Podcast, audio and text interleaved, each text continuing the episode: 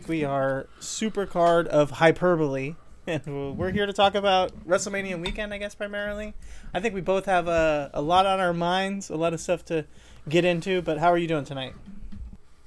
I'm good. I'm good, man. It's yes, a lot of wrestling to watch. Like, I think like the I think I can speak for both of us when I can say the last couple of WrestleMania weekends we haven't like watched a ton of stuff. So like, this kind of felt like you know, when it makes sense considering that we just have like better guys back on the scene, or at least guys that we were in, that we were more interested in at certain points back around to boost up our interest. But it felt like WrestleMania weekend for the first time in a couple of years. Like it's not great still. There's still stuff that was disappointing or letdowns and all that stuff, but it definitely was the most I've watched in a while when it come when it's come to like this big week of wrestling. Yeah, I'll say I agree with you there. I definitely watched a lot. I don't know that I would say I loved a lot. Um, I didn't. Yeah, I didn't say. I didn't say that either. I'm just saying, like, it yeah. felt like Mania weekend. It definitely felt like Mania weekend. I do think that you know, I I, I dropped the, the the bomb or the hot take before, like right before we clocked out last week, saying, uh, you know, this was the blackest WrestleMania weekend. And it's the least buzz, and I stand by that in some ways. Just that it, it those are in in irrefutable facts.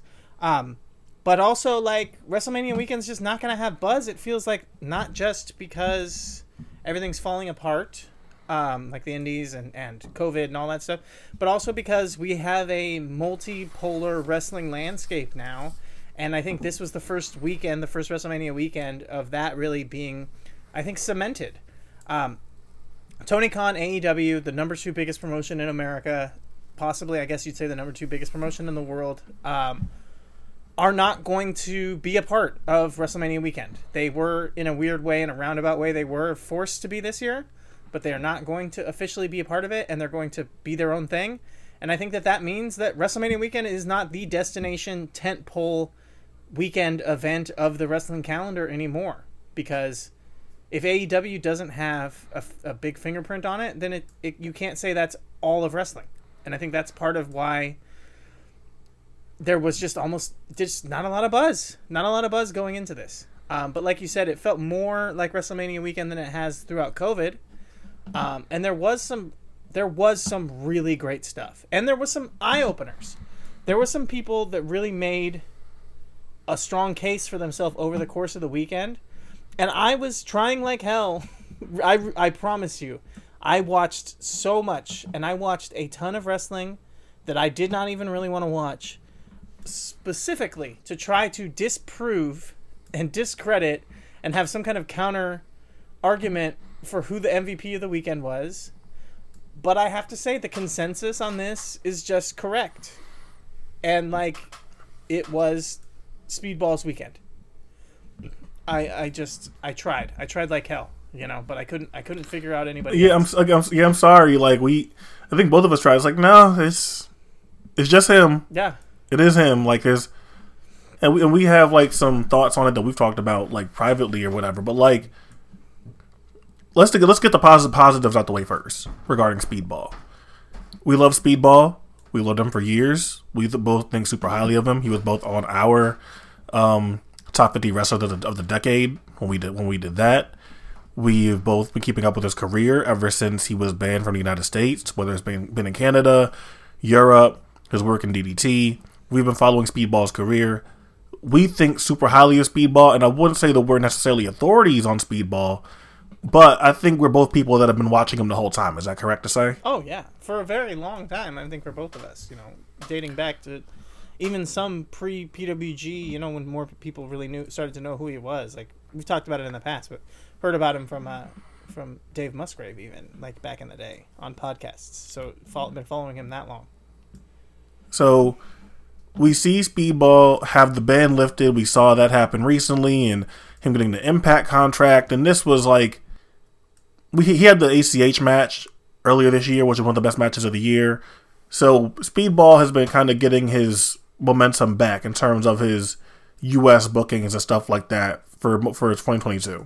So it all kind of culminates here, and he goes on this monster weekend, faces Bandito at WrestleCon, uh, the Uemura match at Blood at Bloodsport, um, the Alex she- the Alex Shelley match at at Impact Show, Jay White. I think he faced Jordan Oliver in there somewhere, and just going all around, going all over like was actually yeah, Dave, Davey Richards, yeah, the Davey Richards match. I honestly would probably say was his best match of the weekend.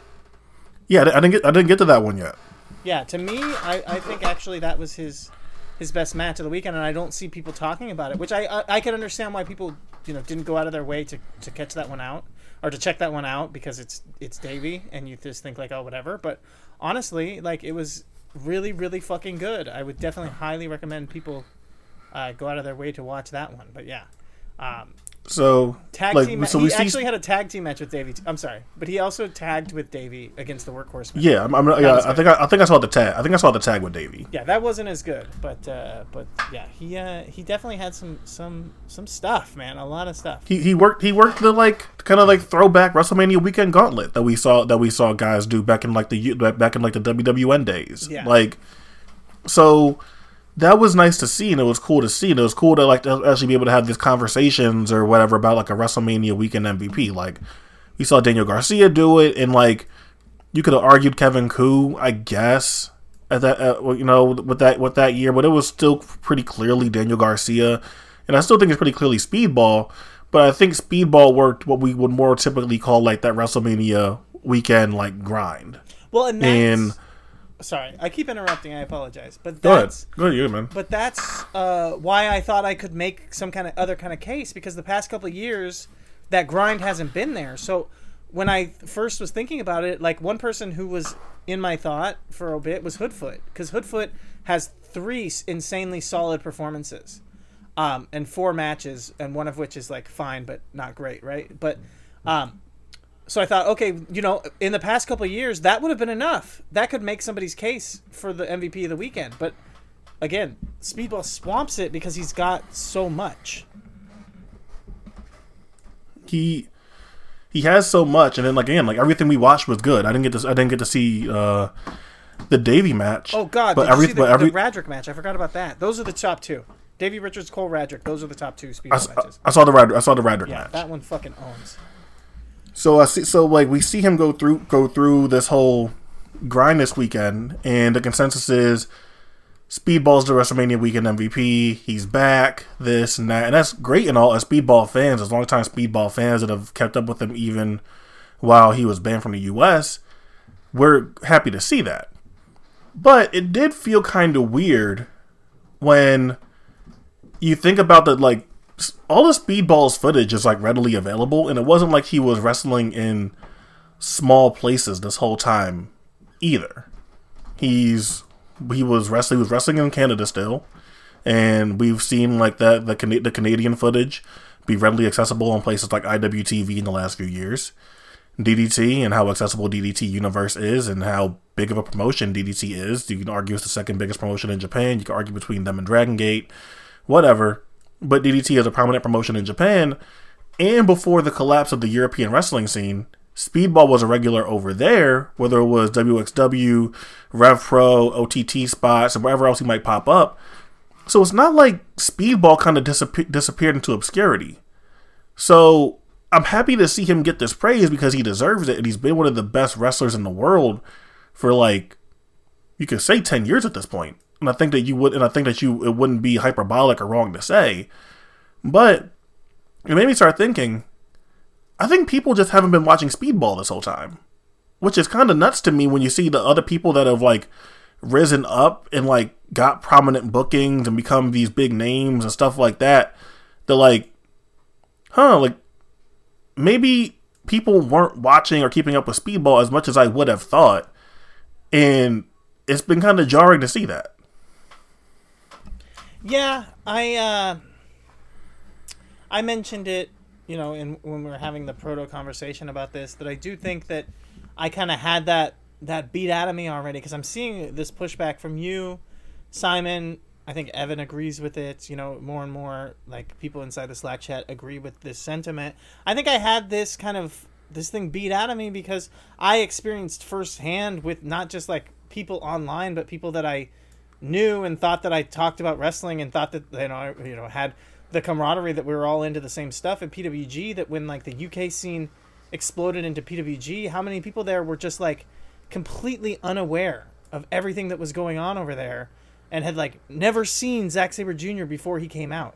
And these are people that I thought were like hardcore. They're hardcore enough to where they're like coming to PWG, but like if the stuff is not right in front of them, people just don't seek it out. It's kind of crazy. You talk about IWTV, you talk about, you know, WXW, you talk about like DDT, really easily and accessible promotions for anyone to watch, but people just don't go out of their way to watch any of this stuff. It's crazy to think because in the past couple years, I feel like I've stepped back a lot from how insane I was, you know, with the amount of wrestling that I watched, and we're still like, really, when you think about it, we're still in the top percentage of of content that we're watching.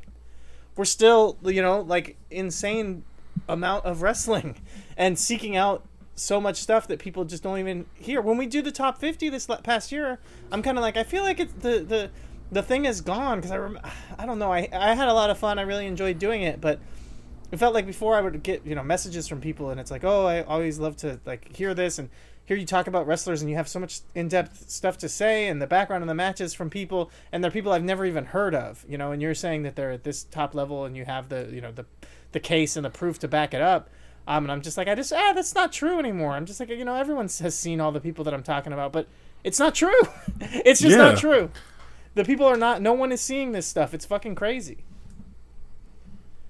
it's it's it's weird, man. Because like you think that like, well, well, you're like in your head, you're like, oh, well, everyone was watching OTT, everyone was watching Rev Pro, everyone was watching WXW. So we should all be aware that Speedball's around and Speedball's still really good. I feel like we should all be aware.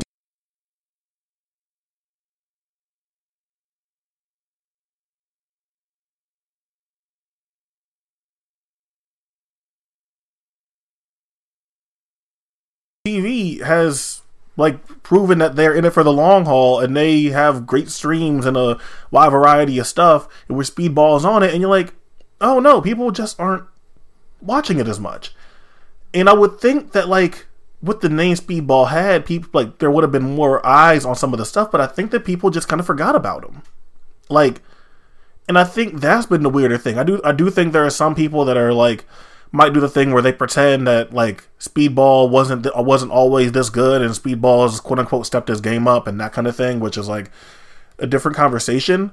But I think a lot of people just kind of forgot Speedball and like okay I don't know if I can- I can't- I- I- being I'm nice saying- there a different No, I'm saying- that's just a flat out lie no, I no, I'm I'm not. I'm, no, I'm saying that like there's some people that use that will sit there and say that they never like that they didn't like Speedball. sure Like I've heard like, like I've heard people say that. So then they're gonna act. So then they're gonna come around and be like, "Oh man, Speedball really stepped it up this weekend." Yeah. Like they're gonna they're gonna say they're gonna say stuff like that. And to me, I'm like, I don't know how annoyed I can be with people for their Speedball opinions when it's like maybe I, I feel like it's a little bit less malicious and more so the fact that I think people might have just really forgot Speedball. And like it's sad to say because he has been one of the best wrestlers in the world this whole time. But I think that just might be the case. Yeah. Yeah, I guess I guess that's the that's the real thing. Um it's just that people forgot he was definitely very buzzy, but he didn't have a ton of high high profile stuff. He was really just starting to get there. There was the rumors of the, you know, AAA signing. Um there was the rumors of the, you know, NXT that he was going to be going down there. All that. So all that kind of got cut off a little bit prematurely, I guess. Um, and so maybe it was pretty easy for people to forget. But I mean, yeah, like, even with that, I mean, it was years before any of that was going on that he won the best of the best, right? Like, like he was he was doing stuff in America. He was doing stuff. I guess I was gonna say high profile, and I just said best of the best. Yeah, CZW best of the best in like the, the mid twenty in the mid two thousand tens was real high profile, right? No, um, but yeah, like I don't know. It's it does seem it does seem crazy and out of the question to me to say like, oh, he's stepped it up because like this is. I'm not gonna say it's worse, but it's definitely to me there. This was like a dumbed down speedball weekend, really. Um, not to say bad, but like we've seen a lot better from him when it comes to like investment, storytelling. You know, really like getting the most out of his opponents. Like something like the Effy match. I don't know if you watched the Effy match. I can't blame you if you didn't, but like not very good, like pretty bad. Speedball kind of doing his.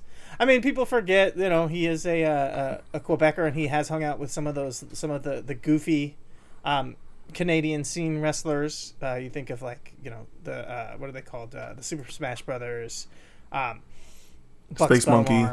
Yeah, yeah, the IWS guys, Space Monkey, all those guys, like the, that kind of scene. Um, so you can definitely he definitely can do some goofy stuff, but like something like that, something like the Alex Shelley match, which I think is or not the Alex Shelley match, but actually that because I didn't love it um, as much as a lot of people it seems. But the Jay White match, you know, kind of maybe under delivered. Jordan Oliver match, like he a different speedball could have worked really hard to get a good match out of Jordan Oliver, and, and that's not what you got. Um, and then I Right, but that's, like, but, that, wait, but, that's also the WrestleMania weekend grind. Like Right. that's just what the, like that's just what that is at some point. Yeah, and that's even like I said, where the Davey, the to me the Davey Richards match, the Cole Radrick match, Davey Richards match, that's the back to back for Speedball, and that's towards the end of things, right? Okay, at that point he has this great match with Davey Richards, and I'm like, awesome. Uh, the Workhorsemen have a really good match with uh, Bandito and Extreme Tiger, and I was just like, fuck, okay, you know, now Davey and uh, Speedball together, so they they're they're familiar with each other from having just wrestled. Now they're gonna tag up. They're gonna go against the Workhorsemen, who are, are really hitting.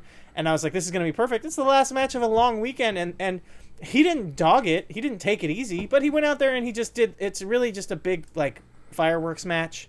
It's just a bunch of big bombs, a bunch of big spot, you know, and that's not that's not what I'm looking for. But you know, that's kind of that is what kind of got over, I guess, and that's why everyone's going crazy for him. He just kind of did a dumbed down speedball thing, and and and it's unique. I mean, his offense and his style is very different. That's why he stands out. That's why I think people who who who don't necessarily love him once they start to watch him wrestle will get into him really quickly or someone who's not familiar with him think his look is kind of goofy he looks like a little kid or whatever once he gets going people get into him because it's hard not to you know when you when you watch him wrestle so he was i think he was designed to win. He had the most matches. That's the crazy part too. Like going into this why would everyone why why did everyone decide let's all book speedball as much as possible? Like why was he the guy to get the most matches? Because there was plenty of people over the weekend who really didn't.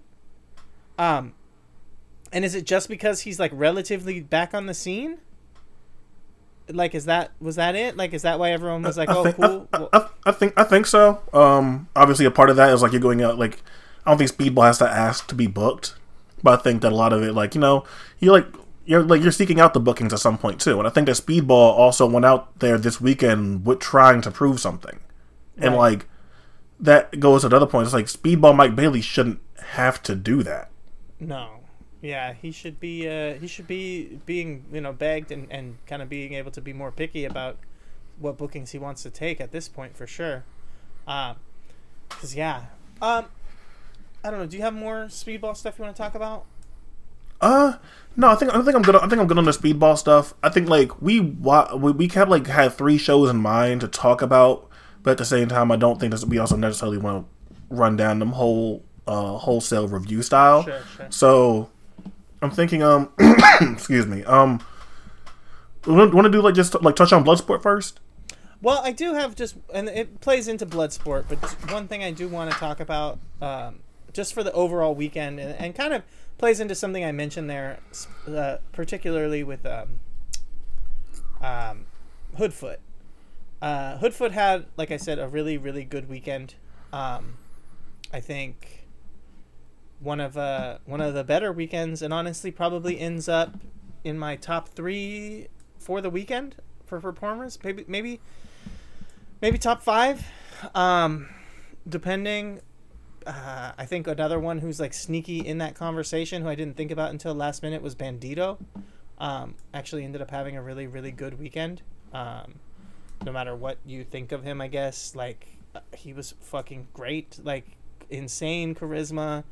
Uh, got over in every match that he had and like performed really, really high level. So, yeah, a guy who I think him and and, and uh, Cole Radrick, another one who's in the conversation. I think for you know le- less matches, but three really, really high level matches performances, and then also the um, the clusterfuck and the the common story between with those two guys with Hoodfoot and Radrick is uh, doing death matches, doing bloody bloody fights. Um, and the thing that crossed my mind today, and it's part of you know the WrestleMania weekend as a whole, and the wrestling scene as a whole, the um, the GCW deathmatchification of American indie wrestling, um, and how it's kind of.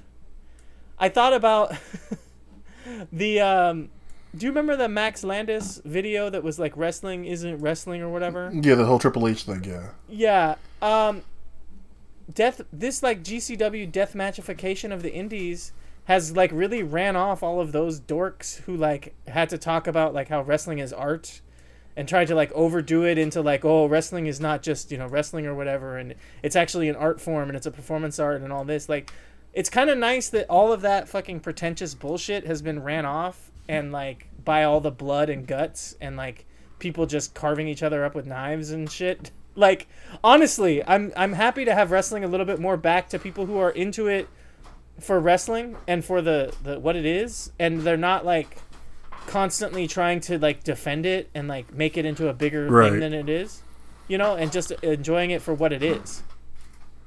Um, and No, I i kind of think- I noticed think- that. I think that's a I think that's a real thing, but I also think that those people like also like don't know how to like if if you're still keeping up with like the whole wrestling as an art form thing. I think that like those people just like also can't see the art in that, which is like which is which is a, I think is a more funny thing because then when it like fits their ideal or their perception of what like something artistic is and like wrestling, then it's like suddenly they're not interested, which I think is like an interesting conversation there. Yeah, for sure. No, because I'm not. I'm not saying that there isn't something that's still a performance art to bloody brawls and tough fights and all that. It is. It is. Like I like all that stuff, and I like it for the performance art aspect of it as well. But the people who are, you know, trying to legitimize this hobby of liking wrestling and make it into like this big, you know. I you know hate to say it, but like yeah, like fancy pretentious thing and being like, oh, you don't get it. It's actually like in-depth storytelling. Like it, they can't they can't do that when it's a you know a, a five foot three jacked up steroid gut having fucking freak carving up his head and then there's pictures of him doing a Nazi salute. You know, like that that guy. They're not going to defend that guy and be like, actually, he's an artist. You know, and when that guy is like the face of fucking independent wrestling for some companies, like those people just kind of they don't have the stomach for it and i'm kind of like good like i don't really want you in the scene if you don't have the stomach to deal with like what wrestling really is um because yeah like th- this is what wrestling is man and it's fucked up and there's a lot of fucked up shit going on in wrestling right now that's like pretty bad uh talking about the nazi salute obviously there's a, a story going on right now that relates to that as well um yeah and it's like I don't know, like go go do something else. Like don't watch this if you're gonna have a big issue with all that stuff because unfortunately this is that's what wrestling is. Um, but yeah, that was uh, that just kind of uh, popped into my head today. All right. Um, do you, were you finding like kind of like doing like a little bit, a little bit of blood sport right now? Like, Yeah, yeah. again, because there's so much wrestling, like we don't have to do these whole th- like whole show reviews. If there's anything that like sticks out to you that like m- that we might not mention as far as like big ta- big takeaways, and feel free, and I'll do the same thing likewise. But I think it's perfectly good if we start off with Biff versus Moxley, right? Oh sure, hell yeah, let's do it. I think that this is my match of the weekend. I think this is my match of the year. That's I'm not mad at that. I'm not Yeah. mad at it at all. I don't think that there's anything that hits the spot for me like this. This is insane. But feel free, go for it. Yeah, I think this. I think this is my match of the weekend. Um, and we'll get to it when we get to Super Card of Honor. But I think something about this and it taking the turn that it took with Biff bleeding all over the place and the intensity and how into it the crowd was and stuff like and stuff like this is like really just drew me in a little a little bit more um, than the big FTR Briscoe the Briscoes match. I just loved it. I love that Biff has come back and he just wants to bleed all over the place. I fucking think that's awesome. And like we didn't get nearly enough of Biff bleeding when he w- when he was even on the Indies. So to see him come back and just dive headfirst into the into this is like cool as is cool as hell to me. And Moxley just getting to a point where you just, god damn, dude, the dude is just great at everything. He's rated everything because we just saw him recently have that amazing amazing match with Danielson um, at, at um at Revolution.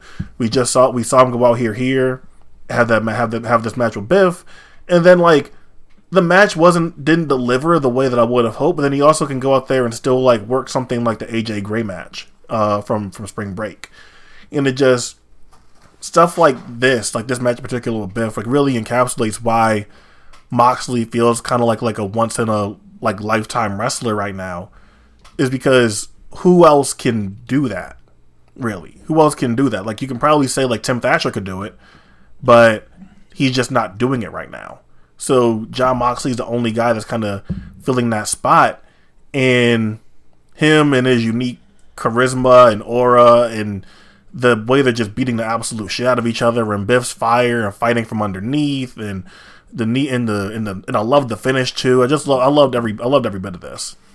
Yeah, this this was an interesting one because this was all about the convergence of the two men, the two characters on this weekend.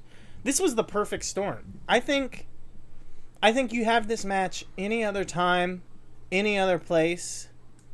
Um, and there's I don't think that you can have this match. I think not just like the WrestleMania weekend, not just the blood sport, all that stuff adds to it. But at this point in both of their careers, like I think Jon Moxley Jon Moxley before WWE, Dean Ambrose during WWE, at any point in time, I don't buy Jon Moxley taking it to Biff Busick the way that he does in the opening parts of this match. And Biff, from the beginning, right, obviously took Biff that seriously to where even, you know, early CZW Jon Moxley, I don't buy him taking it to Biff the way that he does opening up this match.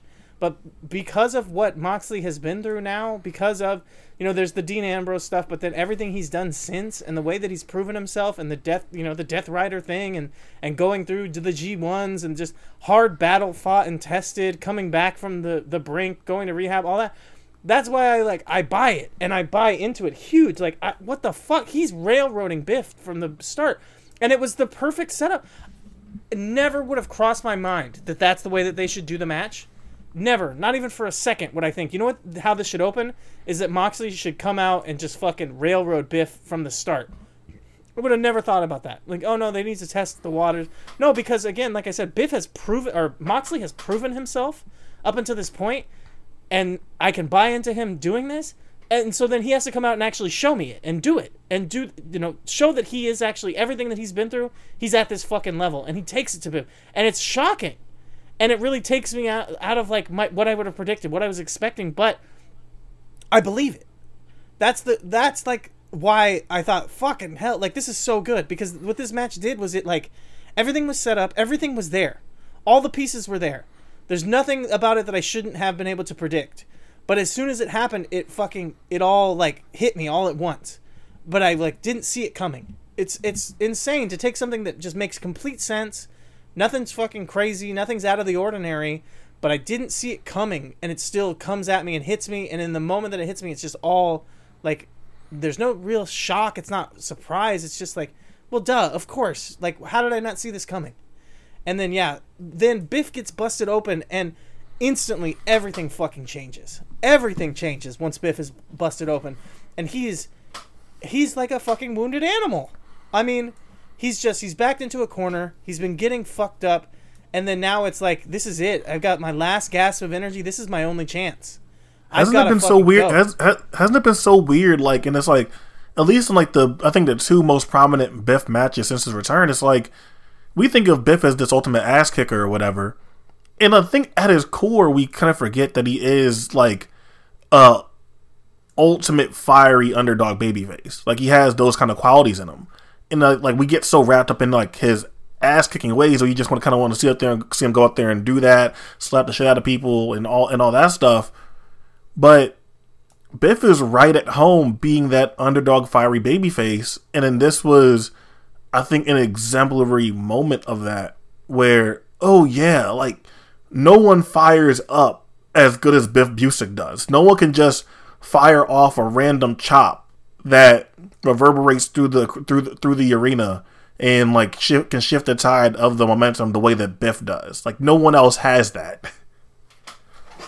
Yeah, no, no, it's it's it's insane. Um, like it's the the Thatcher Ishii kind of thing. Um, where like you think of them as the hard ass, but yeah, where they really shine is the selling, and Biff is the same out of the same mold, and so like the selling, but yeah, when he fires back up and and I mean, there's just something so natural about the way Biff does it, like other people try to do it, try to do the same thing, and it feels forced. You know, it feels like it doesn't make any sense. Why? How does it just switch? It's out of nowhere. But when Biff fires up, and he gets back into it, and the blood is pouring down. I mean, fucking leaking like a geyser.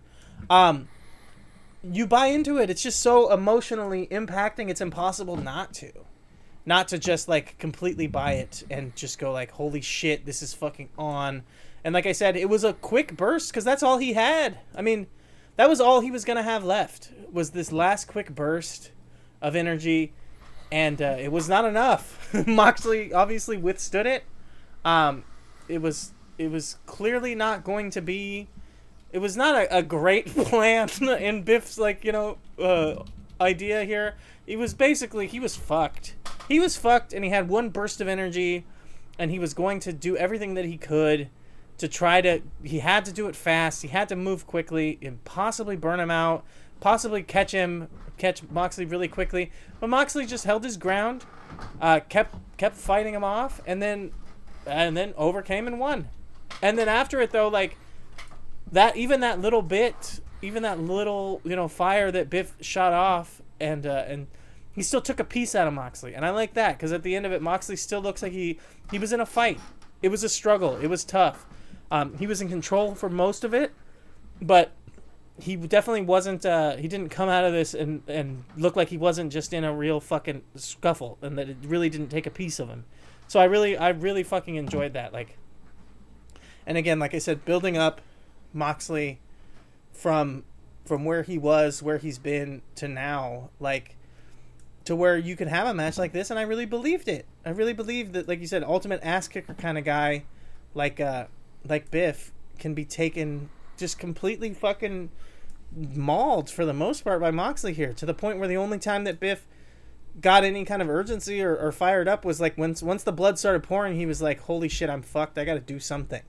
And then just threw everything to the wind and burnt out pretty much instantly and and Moxley being who he is just continued to control and, and took it over. So yeah this was phenomenal. Like I said this is just the way that everything hits like uh, for me right now matt that's my match of the year. I i love the the danielson page match um the moxley or yeah the moxley danielson match uh, even the the Super Card of Honor tag that everyone's talking about but no like this is it for me because it's real basic. It's man you know man versus man big ass fight. Um so yeah this was uh, this was it for me. Um other stuff i think is worth noting on Bloodsport, Mike Bailey versus uh, Yuya Uemura. I thought this was incredible. I think that Uemura, the more that I see him, the more it feels like out of the young lions that were still waiting to make it back to Japan, he feels like the best one. Yeah. He continues to feel like, oh yeah, this guy like is gonna be a really, really really good worker. Like I don't know what their plans are for him character wise. I don't know what the what what, what a push plan is for him and everything. But like between all the guys that we're still waiting to see make their way back to Japan, I think Uemura very much has the highest ceiling, at least as a worker, and I'm excited to see what's possible for him. But yeah, yeah, man, this speedball match was fucking fantastic. I loved it when it starts ramping up and speedballs and starts throwing the kicks. It's absolutely absolute insanity. I love how Uemura had the crowd had the crowd come in glued for like a simple slam at points, and I think they really like as a testament to the intensity in which he delivered it with, and the timing and everything that goes that went along with this match. So I I loved it. It it might be my favorite speedball match that I that, that I that I saw this weekend. Okay. The rad the ratty the ratty match is right there. I still haven't seen the Davey match, but it's between that Uemura that Uemura match and the Red and the Radrick match for me at least at least so far. Yeah, and it would be it's in the conversation for me. Uh, but it, I think I would have the Ratty match uh, or the Davey match, you know, higher. Um, but it's top three, top three speedball match of the weekend, which is still saying something because speedball had like you know probably like four of the top ten matches of the weekend, really. Um, but yeah, the, that one, yeah, you're right. Everything there was phenomenal. Yuya Uemura feeling like uh, the second second coming of Tanahashi. Hopefully, hopefully this one doesn't get stuck uh, mucking it up in the House of Torture like the last one. Um, but yeah, the uh, that was a that was good. Um, Janai Kai and Masha Slamovich had another one of their really good, you know, they have great chemistry with each other. This one felt a little bit more violent than some of the recent times um, that I've seen them, so I, I liked that. By the end of it, Masha looks like a fucking bleeding mess, which is good. Um, I liked Royce Isaacs and Bad Dude Tito a lot. I thought that this was like a bit a big time like a heavyweight kind of mid card heavyweight fight. They kicked the shit out of each other. They look they look like bad dudes. Um, really enjoyed that. Kratos and Thatcher, obviously, tons of fun Yeah, there. Um, that, that was that finish was fantastic. yeah, I thought that whole match was set up really well. Uh, Tim just fought his ass off the whole way through. Kratos. Being, what about the know- pop? What about what about the pop for Tim? It was that Yeah, was kind of surprising, great, wasn't man. it? It was Well, like it was really cool. place. I mean, yeah, I mean, yeah, Yeah, yeah, yeah, Like for for sure, if you're going to Bloodsport, then like I would think that you're a Tim Thatcher fan, but still, it was like, oh wow, like I was, I would, I, I, was still, I was kind of like taken taken aback by it, but I was like happy about it, and I really enjoyed it.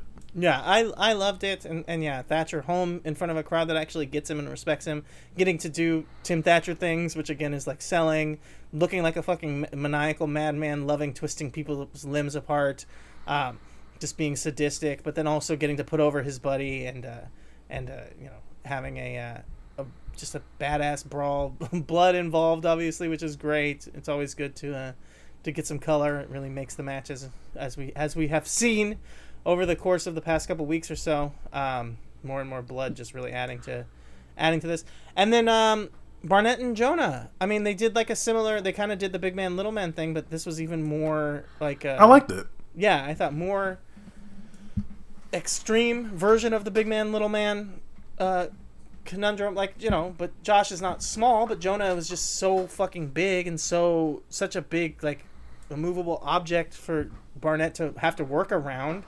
And Jonah also didn't uh, didn't try to go out of his way to like you know show off and be like oh I'm, I could go hold for hold on the mat with Barnett like Barnett had him pretty much the whole way through technically Jonah was like not super skilled but he used his size advantage the entire time and just stayed on Barnett the whole way and you know even did the fucking shoot senton you know big love a love a shoot senton um yeah like like uh, just a lot of like a, a really good cat and mouse game, a really good game of like a, a, a master maestro trying to show up. And he did a similar. I mean, Barnett did a similar thing with the Tiger Ruas match, right? It was like the same concept where he's he's the old gunslinger. He's got a lot of tricks up his sleeve and a lot of bags, and he's going up against a guy who's got him outmatched in some way. With the Ruas match, it was that you know Ruas had better technique on specific styles, and, and Barnett had to pull out his bag of tricks and use his power to overcome. Same thing here. Like now he's going up against a guy, but he's got his size. He's much more powerful than him. Barnett has to figure out some ways to overcome uh, the more powerful guy. I like that. I like Barnett having the logic and the the continued like learned the psychology that goes from match to match, where you're continuing to be like, okay, listen, whatever. Like politics aside, is the guy a jack off, all that stuff, whatever. But like he's the old gunslinger. He's Clint Eastwood of, of shoot style wrestling. That's the story that that uh, Josh Barnett is telling, and I kind of dig it. You know, I, I hate to say it, I don't like Clint Eastwood movies. I don't like fucking westerns, but I like uh, I like grappling. So you tell me the same kind of story in the grappling setting, I'll get into it, right? Um, yeah, so that, that's kind of it. I mean, I don't know. Coughlin Slade was fine. Um, what do you think of Mac, Mac and Yoya? Because I a lot of people were hating on it, and you know, especially the finish. It was what do you think? it was fine. I mean, I don't really care. Like I don't really care. Like yeah, like I don't really have like strong opinions. I thought it was like a I guess like a fine like little novelty novelty thing to throw on there. Like I didn't. I, I, I wasn't offended. I wasn't offended by it. I wasn't offended at all. I thought it was something different. I thought, like, I thought Mac actually looked good in this setting. Honestly, he's pretty fucking look- talented like this. He didn't. He didn't. He didn't look awful. No, he didn't look out of his place. He's going up against a real shooter, but they're also they're the small guys, and they had to do something neat. I think the biggest problem with this match is where they put it. They shouldn't have put it so early in the card. They should have put it later so that you had a you had time to build up people kind of getting used to stuff that was a little bit more slowed down and a little bit more kind of traditional shoot style so that this would have stood out and popped a lot more as like holy fuck these guys are going crazy, right? Because that said, like if you open up early with this, I think people just see like, oh, they're not doing what they're supposed to do. They're they're not doing shoot style. We're supposed to be seeing shoot style. Like when you get into the shoot style, people want to just see that. So when you open up the show with something like this, I think people they're just rather than appreciating it for the novelty of what it is, they're just thinking like, oh, they're not doing it right. Like that is just kind of what my my kind of maybe my little takeaway on it. I, understand that. We get like, like for me, it was like I think I think in theory it makes sense as an opener, but like I think that you probably just could have went with the Marina match instead. Of, uh, like you know, I think it would have been like a. I think I think that, I think it would have fit too, but I don't know. Like I, I, I definitely get I definitely get where you're coming from with that one. Yeah. Um, do you want to stick with GCW and kind of like uh Sure. talk about uh for the culture real quick? Yeah, yeah. That's uh. Okay. So I want to get one. I want to get a couple out the way real quick. Uh, Hit Row. Um, they they face Shane Taylor Promotions. I, for, I forgot what they were going by now, but Um. Oh God, what do they call them? They had some stupid name for it. I, for, I forgot what the fuck it was. But either way, AJ Francis did not look bad. No. He did not. He didn't. He did not look bad. I still think that working indie is not the best way for him to develop. Honestly, I still think he's very much like. Excuse me. Depending on how much he wants to wrestle, is like very much still like a PC. Like he should be kind of like taken care of, incubated, like type of guy, and like really protected. But he definitely showed some like flashes there, and I think that having him in there with people like was like Shane and O'Shay, uh, definitely definitely highlighted what they like what the potential that still does exist there. So if they still plan on wrestling, if they still plan on making this a thing that they're like that they're really into, I still see some I still see some potential there. And I was never head over heels for Hit Row. I didn't think it was this money this money act or whatever. Nah. But I'm still glad I'm still glad to see uh to see them out there. I'm like, uh, you know, I, I can see it. I can see the potential that exists. Sure, but you got them in there going up against the Shane Taylor Promotions team, O'Shay and uh, and Shane Taylor, and it's like, why do I really need Hit Row when we've got, you know, Shane Taylor Promotions already around? Like, again, like I just I don't like you said, like we don't really. If they really want to, good for them. And I think that Tehuti Miles, from what I've heard, is really into wrestling, so he'll he'll probably continue with it. AJ Francis, I don't know. I don't know if he wants to wrestle or if he just wants the money. Like whatever, that's up to that's up to him what he decides to do. Um, I guess they're called. They called the team the Hitmakers. I don't know if they're going to stick with that name. Um, I don't even know if they're going to stick with being a team. Right? This could be a one-off booking. They just got released relatively Right. recently. You're doing for the culture. You know, whatever. We'll see. But yeah, AJ Francis didn't look out of place. I have never seen the motherfucker wrestle. Like this is my first time ever seeing him wrestle. Um, I've seen him talk a little bit. But I didn't see. I don't remember him having a match in NXT. I don't watch main roster shit, so I don't even know if he wrestled up there. But like, I had never seen him do shit, and he was fine. He was fine. He did some interesting stuff. You know, he did some some stuff that looked unique, which I like. I like for for someone who's an outsider to come into wrestling and do some things that look different, look like you're not just doing all the same shit that they tell you. And especially if you start out in the PC, right? You expect that everybody who comes out of the PC training they just do everything exactly the same, right? Like like they, uh, it's true that a lot of them do. You can t- you can tell the little details where they move exactly the same. He doesn't.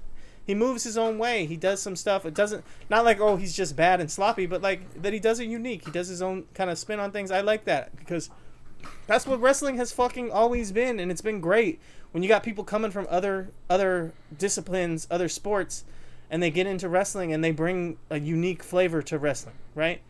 Um, so yeah, I was just like, damn, the flip, the the moonsault was whatever, like okay, cool, but the the fucking the the the boot and flip over the top rope thing that he did, that was pretty nuts, honestly. That was like some Chris Hero shit. So, you know, got to give some love to him, like I said, for pulling that stuff off. Uh, Shane Taylor and and and uh, O'Shay.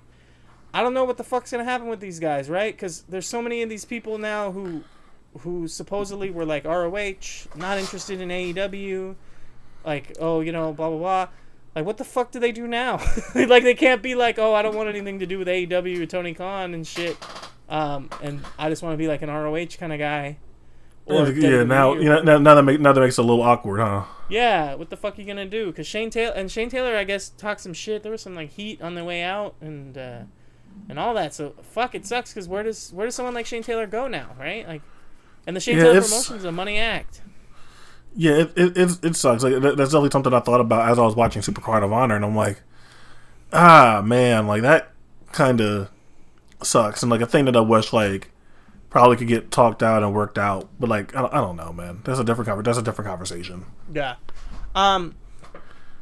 Okay, so we skipped the opener when you got into this, but can I ask you a question and just you know give me your honest opinion? Uh, Okay. When after all the hoopla and all this, when are we allowed to publicly say that Big Swole isn't that good? In the solo episode that I was going to do Yeah. about the situation around that time before I got COVID, I was going to talk about that. yeah. And uh yeah, still applies. It's still true. Um I love Tasha Steelz. I think Tasha Right. I think I think I think Tasha Steelz is uh super char- super charismatic and is like continuously improving in the ring. Um and I think Swole tries hard. I think she works hard. I think she has like certain spots that look good and everything. But I mean, yeah, I was perfectly fine saying that as soon as the as soon as the news as soon as the news and everything was happening. I was Right. perfectly fine coming out and saying that like if we're gonna pretend like we don't need to pretend that Swole's a good wrestler. If you want to say that like she has valid critiques of the of the company, I think that's fine. But I don't think that we need to pretend that she was this great wrestler to to do that. Right. And that was the thing I think with all the Tony the Tony response and all that that was like the messy and the mistake. The mm-hmm. first initial tweet of just saying like we parted ways because I didn't think she was that good and that was his response. That was it. Yeah. And it should have been done. When he then like kind of backtracked on it and started like making like excuses and talking about like oh you know the top EVP or the top executives of the company are people of color when it's like you know again we, Well, we've well, talked well, this to well, death Well, all- well, all of that was bad. I think that like from from an executive standpoint, like Tony should have known better. Even if he felt like okay, like you're making this seem a certain way that it isn't, and I'm going to defend myself here. Even if he felt that way, he just shouldn't have done it. He just should. He just he just shouldn't have said that. Even if it's true. Even if in his mind, I let her go because I don't think she's that good. Even if that's the truth, and I believe him, like he still shouldn't have said it. Like he still, she just should have just like, like let the like let that pass, do whatever. He made it worse by doing that, and then the whole backtracking, and then how it looks when other people are speaking up about it, even if they're giving their own valid experiences about their time in the company, it all just comes out and like looks a certain way. So Yeah. like. Yeah I think I think that ultimately for Tony, in my opinion, the thing was you're an executive, you just got to eat that. I know that you're a poster, you're a poster at heart, you're out in public, you have no problem talking, you love talking about wrestling, you love getting getting your takes out there, taking jabs, doing whatever. You can't do that and then also in the same tweet then promote it, it then promote the rampage. It looks it looks bad. You can't- do yeah that. Yeah that's true. Make a burner my dude. Make some sock puppet accounts to to post. Even if you uh even if everyone knows that it's your burner it's at least a, a little bit of separation from the the corporate account and the and the real account right? Like you can't uh yeah you can't be you're right. It was definitely me- it was messy but i just i just thought you know me personally i think just saying i don't she just wasn't good enough for for the quality of wrestler that i want on my roster i think that's like that was the least offensive of the things that he said and then when he starts it, it, it is, but then Yeah. when you look at the optics of again, and I'm not, I'm not saying that this is right. If you look at the optics of this black woman just aired her grievances, and your response is to talk about that she's not good at her job, it it Right. looks really bad. right yeah it's true it's true um But but but either way, as this was happening, I think you were there. I think that you were in the chat as we were talking about this, and the news was breaking. My point the whole time was like, I mean, yeah, she's not good. yeah I don't know. I don't. I don't really know what you want to happen right now. Are you saying that like her versus Diamante should have been on like AEW programming? I mean, sure. I mean, like I feel like if you want to sit there and argue that, hey, well, they just aired a Julia Hart match on TV, I think that that's a fair point. But in terms of like putting the whole Diamante and Swole program on TV, I, I think that yeah, I wouldn't have I wouldn't have done that. If you're saying that Swole could have gotten some of those TV job spots and doing whatever, that's a that's a that's a different conversation. And a lot of our critiques were valid, but yeah, I think that people are people were friends with Swole. They're friends with Swole. Right. They like her. They like her story. Knows what she goes through. She's a cool person. She seems like a really nice and fun person. So I think people are automatically going to want to go to bat for her, and maybe aren't being entirely truthful about her wrestling skills because they like her, which happens, and it's fine. And they're not like bad people for that. But it's like, okay, uh, we all watch wrestling here. Everyone has different opinions, different tastes. But I've seen Swole for years, and I she's probably gotten a little bit better, but I've never seen Swole and thought, oh man, she really had it. I always thought she, she was charismatic. I always thought that she was fun, had a big personality. But in terms of actual in ring ability, in terms of when the bell rings, I never thought she had it so here in same in the same case where this is kind of like presented as, a, as this big match, you're gonna see the reaction Swole gets when she comes out. It's like she kind of feels like a star. It's all there, and then the bell rings, and I don't really feel that compared to Tasha Steelz, where I feel like she starts and like I still get that same charisma and feeling throughout the match. Yeah, no, definitely. And Swole was one where like um, early on when I first started seeing her, and I saw her live a couple times early on. Uh, I thought potential. Like you're saying, the charisma is there, the presence is there, and I thought, okay, this, you know, she's got potential. She could do something. Um, so when you say like in the ring, never interested, I, I or never said like, oh, she's got it. Like I kind of said like, oh, there could be something there.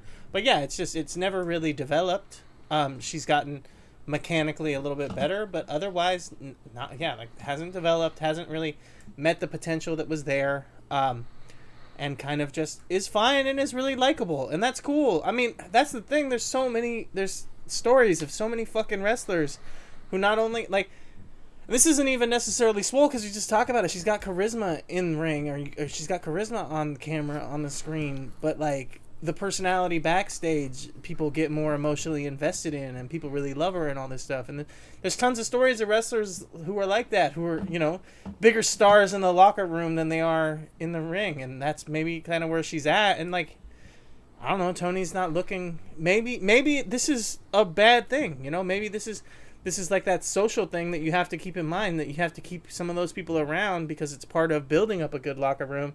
And maybe tony's not thinking about that because he's thinking just about the business side of things. Um, but yeah like he's not trying to just have like a locker room full of uh, uh, people a, a locker room full of stars who aren't over on tv right? He wants to have people that are over on tv and that's what matters. So either way um, Trish Adora versus MJ Jenkins, a better women's match. Trish Adora is still not amazing, but uh, I think you know it's weird. She's gotten. She seemed like she had more potential and was doing more stuff that I was into. She stepped away from doing a lot of the technical grappling stuff that I was really liking, and then was kind of shaky and not looking that good. And then now feels like she's starting to develop a new style that she's good at. So she's feels like she's getting better, and the entire way through, she's always had star power and aura. Um, so I just think she needs to pick something and stick with it, or try to just get really good at something and maybe not. Yeah, I don't know. Uh, yeah, she kind of. I think I think I'm with you there. She kind of confuses me in terms of like just stylistically. It's like it's fine to be good at multiple things, but you should have that one thing that you're really good at still. And like, I don't know what that is for Trish yet, and you can say that there's like not a ton of like other like women's wrestlers in which she could like do that with. And then think that would be like the that would be the point, and that maybe like that's why you try to like do some uh, you know create create something that still creates engaging matches, but still can be uh, a little bit plug and play with the other wrestlers that you're going to be going going out there uh, yeah. going against. So I see I see that for sure, and I think there is some uh, there's some things that need, need to be worked out with it. But I but I, I definitely see what you mean. Yeah, I think uh, yeah, I think that she's she's putting it together maybe to try to do a little something that like you said is a little bit more broad based style, but that's a bummer to me because I would have liked it if she had focused on grappling and doing the technical stuff and really just like honed her craft on that and really done it. But like you said, it's tough. But it's not that tough. We talked about there was two different women's matches on Bloodsport. There's four different women right there who are all high level can do that kind of wrestling with her. And that's not every you know woman in the world that can do the technical wrestling. There's plenty of others that can. That I, can I know, also but but there's a line, but there's a line between like, you know what I mean, like what Trish does, and then Sure. doing like blood sport shit. There's still a line Sure, there. sure. But yeah, my point is just being that there there are some female wrestlers that she could do some grappling kind of stuff with. Either way.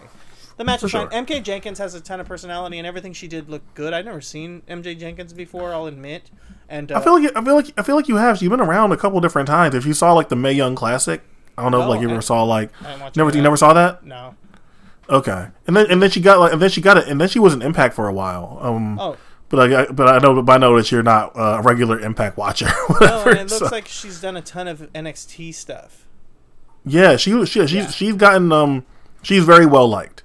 She's Yeah. very well liked. People like respect her work ethic and all that kind of stuff. She's like super well liked, and I I like her, and I want to I want to see her keep getting better and eventually get bigger spots and stuff. Um, Yeah, damn. Okay, let's do- signed to NXT because she had like a. she might have she might have been. I think she might have been. Yeah, maybe that's why I've never I, seen her. I, think she might have. Yeah, ma- maybe I'm confusing confusing her getting signed with to Impact her being actually signed to NXT. Maybe. Um, Darius Darius Lockhart versus AJ Gray. Yes. Um, it felt like a big match, but then I'm not sure it delivered that way. Um, it's good. I still I still enjoy the match. I enjoy the dyna- dynamic between them. Uh, I feel like they didn't really commit to the kind of match they were trying to have or the story they were trying to tell. If they were going to go with something with Darius's te- technical approach and AJ's smash mouth, uh, talking shit, uh, talking shit straight up in your face style, I feel like that would have. There's a way in which to bridge that gap, and I feel like they didn't really go all the way there. Uh, go all the way there with it. Like I remember, like I think a better version of this is like Lee Moriarty versus AJ Gray from that from that GCW show uh, last year yeah. and like I feel like they're trying to strike similar chords, not in the not in the same pace, rather, because they're treating it like this is a really big match. But in terms of like kind of like bridging that gap on style, I felt like did that better than they did here. And I'm not exa- exactly sure who to put the blame on there. Could be both of them. And um, I think that there's a better match in them to be had. But I liked it, and I felt like I just felt like they didn't really communicate with each other what they were trying to accomplish. Yeah, I think, I think, and honestly, I hate to do this because you know I'm a big fan, but I put it on Darius more than anything because I've I've talked about this enough times on the podcast in the past to talk about like, just like you said, the story of the match, uh, being that that AJ is the brawler, the bruiser, and the the kind of more in your face smash mouth style, and Darius can do the technician thing.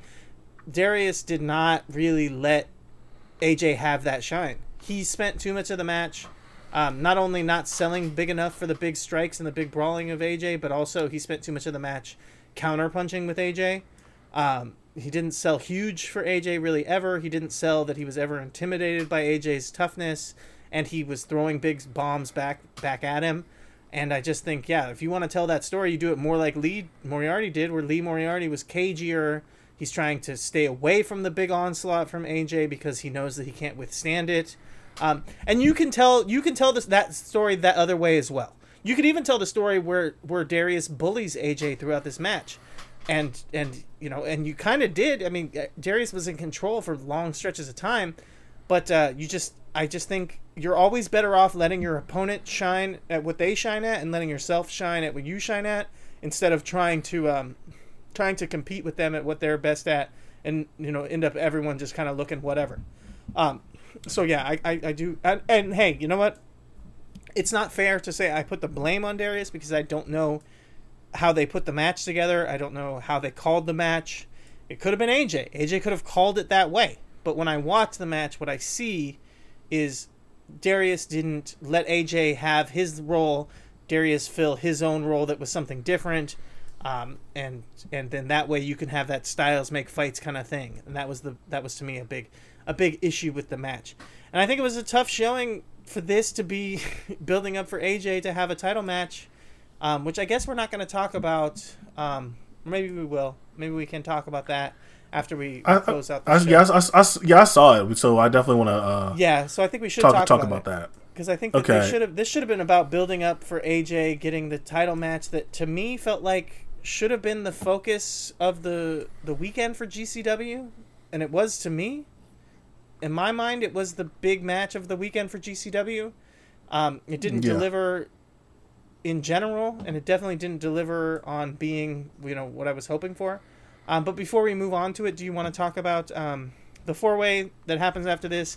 I don't have much to say about it. If you have any thoughts, feel Uh, free. no, we can um. And if you want the- to, we can just we, we can talk about Hoodfoot versus Billy Dixon. You- Yeah, you, I can you can uh, get you, you can talk about that for a little bit. do want to talk about that. These two went the fuck off. I loved this. Like, just insane fucking deathmatch, hardcore, obviously, brawling, wild, chaotic fight um, to start out. And then, you know, they did a really good job teasing teasing the gimmicks. You know, they they hit the floor early on before they even use I I love that because when you do these kind of um, light match. uh, This wasn't even like an officially, you know, a light tube because they'll do basically a lot of matches will do this where they put the light tubes up on the ropes and then it'll be like a 10,000 tubes match or whatever, you know, 100 tubes, whatever they call it. Um, and then the focus of the match will be the tubes and then that's it. You just do a bunch of light tubes. They had that, they had it set up, but then they hit the floor, they brawl around and then so then they build up the suspense to the tubes. They don't fucking just blow blow the wad on that. And that's I mean, this is why Hoodfoot is is in this conversation of being quickly becoming one of the best deathmatch wrestlers and such an entertaining and unique deathmatch wrestling guy to watch. I mean, like I said, he had a fucking weekend of death matches, and uh, each one was different. Each one was kind of its own thing, and and and he bringing something unique and different to all of them, and he did it here by not just going out there and just start raining down fucking glass. No, like brawl around the big fucking fight on the apron with the bump through the table spot was fucking awesome. These guys are matched up, you know, you know, pound for pound, big big tough brawlers. I didn't I didn't uh, I didn't hate I didn't I didn't hate the one count spot. No, no, that was that was good. And then yeah, then once the tubes start flying and the blood starts fucking raining down and, and or the, the glass starts raining down and the blood is flowing, then this shit just really gets in there. And another thing about what's you know where fucking Hoodfoot is so good, man. This guy is, comes across sadistic and he knows how to grind and work the fucking cuts. You know, shearing the tubes into the fucking head, just again sadistic. Looks like he's fucking just out here for out here for just all kinds of wanton violence and aggression. I I I love it. He lives he you know just lives for this fucking this uh this element. He's meant for it. He's feels so natural in there now instantly. I mean, I I I just I just don't know. This guy is so good. And I was loving Hoodfoot before even like when he was doing the fucking like shoot style grappling kind of thing, but he's really in his element here. I just think I don't know what else we're gonna see from Hoodfoot. He's he's still you know just getting going, and he's taking this foray into deathmatch, and maybe he'll stick with it. But who knows if he moves on to something else? But yeah, he he had a no ring death match with Masada. Um, before this, totally different, wild chaotic brawl, the no ring thing, whatever. It's all over the place. He's got this death match with Billy Dixon. He feels more like he's the driving force behind it. Like I said, uniqueness of it to like kind of build things up. It's not the way that everyone does this stuff. And then he has another death match with uh, Casanova Valentine. Um, that's another like kind of uh, you know it's quick, it's snappy, a lot of action. Casanova Valentine is kind of kind of uh, the the driving force behind it. And then he's got obviously the rematch with Madman Pondo, um, which is just fucking nuts as well. And uh, and and Pondo looked good. The first match with Pondo, I thought Pondo looked insanely immobile, whatever, blah blah. blah but but that one he looked good. But yeah, Dixon then starts when Dixon gets his shine. He's hitting like wrestling spots because he's still Dixon's more of a wrestler, so I kind of like that. Um, he's trying to do like some of his normal wrestling stuff, but it's not really not really hitting. So then Dixon gets into being violent and bloody and, and doing the deathmatch thing, and uh, he takes to it pretty well too. And uh, so yeah, I just I thought this was fucking great. I thought these guys just absolutely murdered each other. Again, the the, the aggression, the violence, and uh, just Hoodfoot feels at home in this in this playground. I mean, just covered in covered in blood, covered in glass, and still has all the swag, has all the has all the fucking um, just like coolness to him, and also just like at home, just being fucking like sadistic. I, I loved it. Uh, yeah, uh, Quentin, what did you think? I loved it too. I thought it was real. I thought it was really great. Um, I've seen Billy in other death matches, and I feel like this is probably the best one I've seen Billy in. Hoodfoot is taking to this extremely quickly.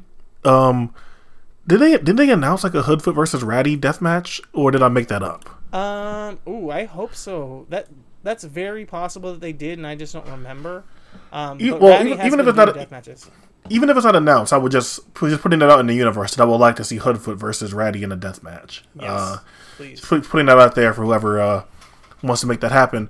But no, I thought I thought it was I thought that I thought that's what that was really good.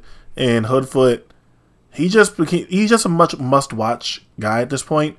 That even if the match isn't necessarily great, he's becoming one of those tiers of wrestler like like kind of like Nick Gage for me, where like you can say Hoodfoot versus anybody, and I'm gonna want to watch it.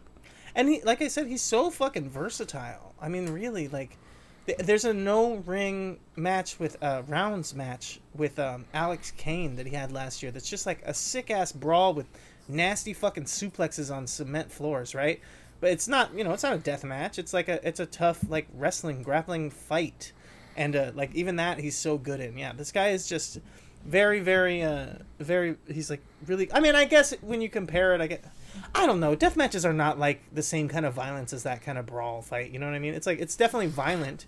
That's the thing. That's the through it's uh, line. th- that, that's that's Yeah. the thing we've all talked. That thing people talked about before when it comes to like death matches is that people will like hyper focus on like the blood and the cuts and the scrapes, but it's like something like being like backdrop drivered on like exposed boards. Yeah. It's probably it's probably like a little it's probably a little bit more dangerous than that. Right. But yeah, I mean the through line is violence, but he is very versatile, and uh, and yeah, Hoodfoot is like you said, must watch kind of guy for sure. Um, definitely, definitely worth checking out anything he does. Really. Um, Um, let's do that one match from Spring Break because I feel like both the Spring Break shows so Uh, Biff versus Biff versus Tony Deppen was fine. A little bit of a letdown. I think Biff. Were, I mean, honestly, I don't. I don't think Biff was ready to do a grind like this. To be honest with you, No. All the all all the matches were were, were watchable. And they're like still good. I don't think Biff was ready for this kind of kind of grind though, which is fine though. He still has the match. He still has the match of the weekend. Uh, yeah, and for the me, Deppen so match was his second best match of the WrestleMania weekend. So Yeah. Um but let's get this out of the way and then we can finish out finish out the GCW portion. yes, AJ Gray versus Jon Moxley. Supposed to be the biggest match of the weekend for the biggest indie in the US. And didn't feel that way. no, Um, I don't know what the reasoning is for what for what for where the disconnect came from, and hopefully we can like hash it out here. But this is AJ's moment. I feel like this was AJ's time. You like he's been building it up. He has the what the underground title or whatever the, or whatever the fuck they call that. People are excited as fuck when AJ comes out. He's synonymous with GCW at this point. Beyond him not beyond him not winning, which I feel like it's like getting to a point where AJ just he has to win the title. He can do everything for you. He can do the death matches. He can do the tags. He can do work with the wrestlers, all that kind of stuff. He can do all that stuff. So I feel like AJ should be the champion. But I also just kind of feel like neither of these guys showed like really showed up to play, and like I feel like I feel that way more about AJ than Moxley is at this point. Like I don't know what it is, but like when you see Moxley and AJ Gray are facing off with each other, you expect a certain kind of intensity that you just didn't get from this. I don't feel like it felt like two guys kind of going through the motions, and again, I'm not, and I'm not sure who I felt who I felt like was quote unquote dogging it a little bit more because I don't want to disparage either of the guys' effort. But this is supposed to be the big match of the weekend for GCW, and I don't feel like either guy came out with the intensity uh, of treating it that way or making it feel that way, and it just kind of feels like a letdown. And eventually, it feels like the crowd just isn't really into it as it goes on. It goes 22 minutes, which I think is is pretty, that's pretty long for an AJ Gray match, and you're already kind of taking taking him out of his depth a little bit. I think that I think that Moxley can go that long, but also depends on the partner he's with, and just not in this setting. I don't think that a, a long Moxley match like that was going to work. And I don't feel like either guy really took control or really grabbed the crowd. I think that they were banking on the fact that this was a big match, champion versus champion, AJ Gray in a GCW title match, and just kind of banking on the crowd investment from that, and then didn't really work on maintaining it throughout the match. Yeah, it's interesting to say like because it did it did feel like it went long and it went too long, but it felt like part of that too was the way that they opened it up. They like they opened it up like they were doing an all killer no filler match and like they skipped right to the intensity instantly and they didn't uh they didn't waste any time with any feeling out or anything like that, which I don't know if that was the best. I don't know if that was the way to do it. I mean, the thing was is that there was some heated back and forth, but there hasn't been much to like a feud between the two. There hasn't been a bunch of trash talking. Like I mean, fuck. The the setup to this match is one promo from AJ and then like a DM that to, to you know screen cap that got sent out like of of, of Mox to, to AJ. Like that was like that's the only thing I remember from building this. So it's weird to like be like, oh, you know, this is such a this is such a fucking fight or whatever, and like we're skipping everything. But then once they get into it, then they like they meander with a bunch of crowd brawling, and maybe that was good in the building, but uh, like you said, it feels like they lose the crowd. So I don't think that the crowd really was into it. I don't think that the crowd brawling did much.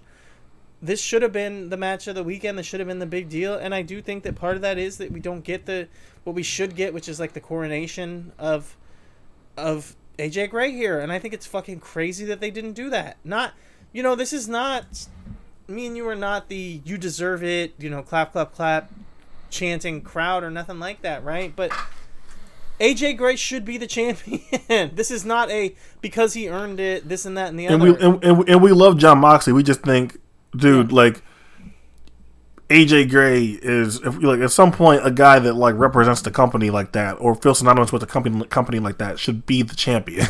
right. He just he should be the guy right now. And the fact that because he didn't win this, it really fucking neuters all of that all of that. Like it really, do- it's just it's putting over the outside guy. I mean, Mox is a GCW re- like is an AEW wrestler. He's not a GCW guy, and having him come in and take the guy who m- the most personifies your company, as you're, as we're talking about, the guy who really represents GCW and rides for your fucking bullshit, and having him just get beat by an AEW superstar, like a real star who's on TV, just makes your company look fucking bush league. And like, okay, I guess GCW is bush league, whatever. But goddamn, can you not do anything right? Like, really, can this company not book anything properly? It's fucking crazy. Um, we didn't even talk about the opening match with the tag team title bullshit. Like, I don't even know what the fuck is going on there. It's like you had the Briscoes, you put the titles on them, you built all this stuff, you built up to this big fucking title switch, and then you switch the cha- the titles right back to them in like a weird fucking mixed up. And I don't know, Tremont got injured or something, whatever, but like, or I don't know why Tremont wasn't here, unless it was that he was injured. I don't know. But yeah, I think Tremont. I think I think Tremont was hurt. Yeah, but like that, you just kind of like go back to just put the titles back on the Briscoes, and it's just like again, it's more. It's just like fuck, man. Like you guys cannot do anything properly. You cannot build anything proper. And I was. Do you remember that episode where I came on here and I was talking about? I know, I know, GCW I know. booking and actually doing some stuff, and I'm excited and interested. And then none of that shit that I was talking about at the time paid off. None of that stuff went the way that I was hoping that it would. Nothing. Fucking. God damn. Like this company. look, look, look. I think we're. I think we're good on talking about. Yeah. The the problems with GCW booking. I think we can both agree that Moxley and AJ was a bit of a was a was a bit of a letdown, and I'm curious to see where they go next with Moxley in the title because that felt like the end point, and then we're just not there. So we'll see where they go from that. But I, I think I'm fine moving on from GCW and like gotta gotta go do, gotta start the uh, Jon Broxley because he's like Brock Lesnar of fucking GCW, and this is it. He's Man. just gonna keep the championship, and he's going to fucking uh, just defend it on the big shows. He's not going to be on every show, and that's it. He's John Broxley. Just get used Man, to it. that's. All right. Um. So the last thing that we have to talk about is Supercard of Honor. Now, the really last thing show. we have to talk about is Glory Pro Cement Gates. No, um, yeah, you're right. Supercard of Honor. Supercard of Honor, really good show. Really good show from top to bottom, honestly. Like, yeah. Um, show of the weekend to me. Um, either for sure. I don't, sport. and, and, I, and I, like I love the I love the direction that the like Ring of Honor like the the Tony Khan era Ring of Honor seems to be going. Like it really and like obviously like he has a different pool of wrestlers to access and work with because of also owning AEW. But I was like, oh yeah, I really like what this could shape out and turn out to be. So I really enjoy this. Uh, we'll let's do a let's do a couple things before we get to the main match everyone's talking about. Wheeler Yuta versus Josh Woods. I'm not a big fan of Josh Woods, you know that, but I thought that he looked pretty solid here, and I think a lot of that goes to Wheeler Yuta. In my opinion, like and, and Wheeler just had the Moxley match on Rampage that people are raving about right now, but Wheeler is 25 and can work as a great underdog babyface and be a great sniveling heel.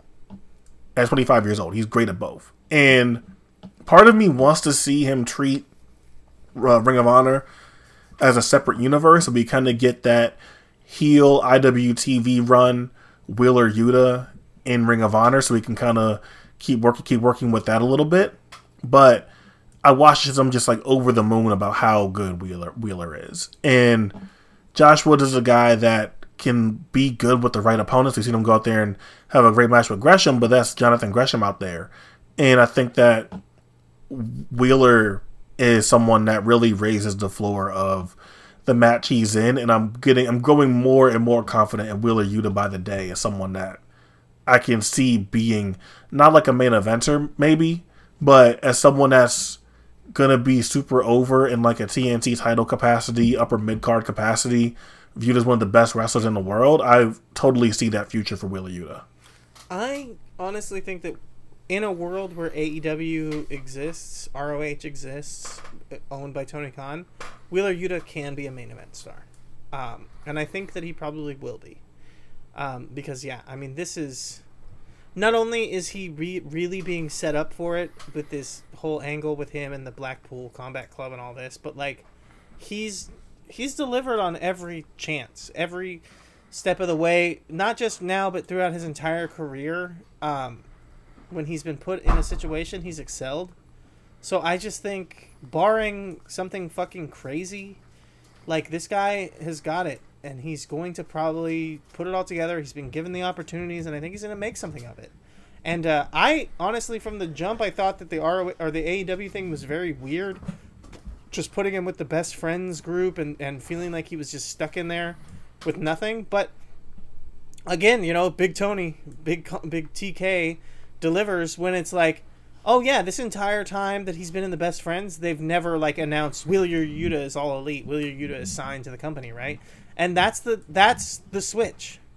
When you can do whatever, you can do anything. It's kind of funny because it's nobody gives him shit, but Tony is like an even worse version of like the, you know, if you're on NXT, it's different than the main roster thing that WWE does, but like Tony will just completely treat you different, and then the second that he does the graphic, and you're, you know, you'll be on Dark jobbing out, you'll be on fucking Elevation jobbing out, you could even be on TV, and you're just in a goofy gimmick. But then, like the second that you're all elite and you got the graphic, now you're serious, and now it's on, and he starts pushing, right? And it's and that's what happened with Yuta. I for, I didn't even think about it. Like, oh, you know, he's just this is crazy. Why did they slot him like this? He's better than this. You know, I was never a huge Wheeler Yuta fan, but I thought he was better than that. And then now, yeah, like now they're ready to push him. Now they're really gonna push him to the moon. He's all elite, and and yeah, I'm with you. I think that there's no reason why he can't he can't be the bully on ROH and then the young boy on Dynamite. Like I think that's perfect. I think that that's honestly a great way to uh to to, to pull that off, and I think that he would be able to do it pretty well because this guy has already shown that he can he can pull off wildly different characters and be completely different back and forth and even you know wrestle under a mask and be part of a weird unit and just basically all he does is high flying and all this and he was really good at that and then you know take off the mask and, and be this insane amazing baby face. Like yeah this guy tons of talent and yeah this was this was a good match. I i actually recently turned the page on woods and thought that he was pretty good. Early on i fucking hated him so i'm not going to say that it was all yuta. I think woods is actually pretty good but uh but yeah this was a, a phenomenal match and a great way to get him started. Um, I do want to jump all the way back, as you said, you know, before we get into the main thing, and I do feel like there's probably basically like two worthwhile matches to talk about on the show, really. Um, But I do want to jump all the way back to the pre-show, which I'm sure you didn't watch. But uh, Colt Cabana versus Blake Christian. I'm sure This you didn't see it. This match fuck? fucking ruled, dude. What? It was so good. No Colt, way. Colt is great. Like, absence makes the heart, gr- heart grow fonder kind of thing. Like, not seeing the Colt stick on every fucking show made me, like, really appreciate seeing it here. The old Colt stick and doing the jokes and the goofs, and but he had new, like, he wasn't doing just the old jokes, but he was just doing the Colt thing. He had new bits that I was like, oh, that was fucking great. And then also he's t- he's keeping Blake more grounded, keeping Christian from doing a bunch of stupid shit. Um, you know, he's Colt. Colt is immensely believable. That's the thing about Colt and the comedy stuff. Is like again, it could wear a little thin and become funny, but like when you look at Colt and you watch the way he wrestles, like you buy into him. He's a he's a big old jock. He's an ex football player kind of guy, and like he can hold his own, right? So then he does some goofy stuff. It's kind of funny, and yeah, I mean, th- I'm telling you, this match it's le- under ten minutes. It kicked ass. It was honestly one of the best fucking matches on the show.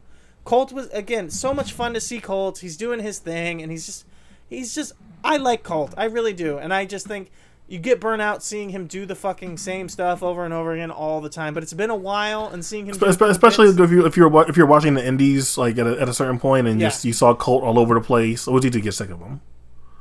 but yeah, this was this was great because it's been a while since I've seen Colt do the Colt thing, especially in ROH, and it was just it was nice. It was nostalgia, but it wasn't nostalgia because, like I said, he he didn't just do the hits. He didn't play the hits. He was doing new stuff, and he and he again he he toned Christian down so Christian only did stuff that looked good. Because you know how Blake And- Christian and, uh, loves to do a ton of shit that's just stupid. Yeah, and um, I rem- I remember mentioning it a- like a few podcasts ago. I feel like Blake Christian's gotten better. Like I feel like like Yeah. like I don't think I still don't think he's like great or anything. He's not like a guy I'm gonna go rushing out to see. But I do I did remember saying like I think he's gotten a little bit better. Yeah, he's definitely gotten better, and he was wrestling a vet who kept him in line. And again, the Colt stick is just endearing. It's just it don't matter what you hear, and I, you know I've heard plenty of stories and the punk and all the the drama and oh Colt's really actually he's a dick and blah blah blah. Oh, he is all about the money, which it's like fuck off. He's not your friend. He's a businessman. But any of any of all that doesn't matter. Because when he gets in the ring and he's doing Colt stuff, and it isn't like the the tenth Colt Cabana match that you have to suffer through this fucking month, um, you're just like, yeah, I like this guy, you know. So yeah, great match. I highly recommend people check this out because it's easy to skip, but uh, re- it was really good. Like I said, under ten minutes, not not a big waste of time. Anyways, um, Um, what do you want to do next? Feel free. Let's like just quick hits. Uh, Willow versus Mercedes Martinez. Oh my um, fucking god, yeah. Willow. Don't look now, but Willow's like really getting over. Yep. In ROH, it is super surprising to the point where when, when Mercedes won, I was like, "Oh, really?" And like, granted, that was probably the right choice because Mercedes Martinez is a better wrestler than Willow Nightingale, but it's also like, "Oh wow!" Like, I get you kind of get so like invested in Willow in ROH that you're kind of shocked when she doesn't win. Like I, Willow, Willow has something. Willow has something, and I'm not sure how much that will that would translate if it would translate to AEW or whatever else. But Willow has something, and like after all the time we've like seen like Willow Nighting Willow Nightingale, like it's cool to see like oh like she she ha- she has something. She definitely has something now. Yeah, and it's not just it's not just the crowd getting behind her. It is definitely the wrestling as well. Um, she's Yeah. gotten better in the ring. She's I I've said before in the past that like she came across kind of like she was playing. She's definitely one of these, and I you know I didn't say this word before, but I'll say it now because I hate saying it. But playing wrestler, uh, she was playing tough guy. She was trying to be something that she wasn't, and now she's really starting to develop it where she is believable. She can pull off the bruiser kind of thing, um, and that's honestly the best role for her because she's not mechanically inclined super well to try to do a bunch of technical wrestling or anything like that. Um, but she hits a couple like kind of neat high spot agility based things here and there, like doing a cartwheel or whatever. But mostly being a big bruiser and hitting a couple power spots. And now that she can actually really pull that stuff off, because for a while there it was it was struggling and it was a little bit uh, a little bit looking a little little shaky when she was trying to do some power stuff. But now she's got it. Um, she's got her her gas tank up because I don't even know where I heard this, but I know I heard from somebody that she had a little bit of an issue with cardio stuff. Um, and she's kind of seems to have gotten that taken care of, where her gas tank is good. Um, yeah, I mean, she looked great, and like you said, she seemed to be over here. And I heard a report from a Rampage taping that just happened um, that has obviously some much bigger matches that people are talking about. But one match that happened on it was a Red Velvet against Willow, and I heard someone say like, "Oh, you know, it's Boston area and Beyond wrestles there, and she's a big star in Beyond or whatever." But uh, when she lost to Red Velvet in AEW in Boston, I the report was the crowd was fucking pissed. So yeah, she's uh she's definitely very over, and the crowds are getting into her. So yeah, I, I I'm with you, man. There's there's something here, and uh, Tony would be smart to to see that. And I don't know, he doesn't have to he doesn't have to bring her into AEW instantly, but uh, he could definitely do something with her here, right here in ROH. Uh, Jay Lethal, Lee Moriarty, really good. Like when you see it on Yeah, paper, yeah. like it might not, it might not make the most exciting. I thought it was solid. I thought the big, obviously the big takeaway there was Jay Lethal turning mid match, and then how that came back around in the main event when Jonathan Gresham beat Bandito to become, uh, I guess, undisputed our ROH champion. Uh, Gresham versus Bandito was good. Enjoy enjoyed that. Um, I'm not sure these guys, those guys, are just ever gonna have like a great match. Like Gresham is so adaptable, ad, um, adaptable and malleable to the situation and the opponent that he has that he can definitely switch it up and do a little bit more of the fireworks and, da- and dazzling stuff to keep the gra- crowd engaged and work with whatever the opponent's skill set is. So I thought it was good. Um, wasn't like anything super special or anything, but they seem to be revisiting the Gresham and Lethal uh, rivalry, and that I am super into though. Yeah, I did. I did find it funny. There was uh, definitely, um, you know, maybe it's more of a point on the main event with the post match angle there, but uh, like them saying like, "Oh, we've never seen this side of Jay Lethal before," or whatever, trying to like talk about the heel turn here and, and what's going on. But it's like, not only was he a heel like forever in the House of Truth in ROH, so it's like kind of crazy to be like, "Oh, he's, he's never we've never seen this side of Jay Lethal," but also. Um, when the J- Gresham and Jay Lethal stuff started, it started out as a feud where Jay Lethal was a was a heel, and like they never there never was was like a big turn. It was just like over time there was like respect, and then Jay Lethal just like subtly transitioned to being a babyface because of being aligned with Gresham. So it was very funny for Gresham and, and the commentators and stuff to be like, we've never seen Jay Lethal acting like this, and you know we don't you can't trust him because of the way he's acting. It's like no, this is just Lethal kind of going back to the same old Lethal. But the match itself was pretty good, and, and the storyline is interesting and, and, and a good way to uh, a good way to develop that. Um, so unless you want to mention anything else, I think it's time to tackle the big one, and I guess will be our last topic before we uh, wrap up for the night. So uh, take it away, Tim. FT- FTR versus the Briscoe brothers in uh, the best tag team match of all time, or something. I don't know. Oh, jeez, what a setup! What a setup! Uh, almost almost like you did it on purpose. Um, yeah, this was uh, really really fucking impressive.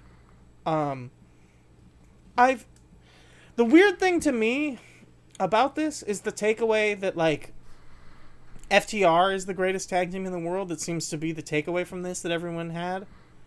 Um, when I'm like, didn't I just haven't I just recently on the podcast been talking about how I think the Briscoe brothers are actually just the best at this style of tag team match?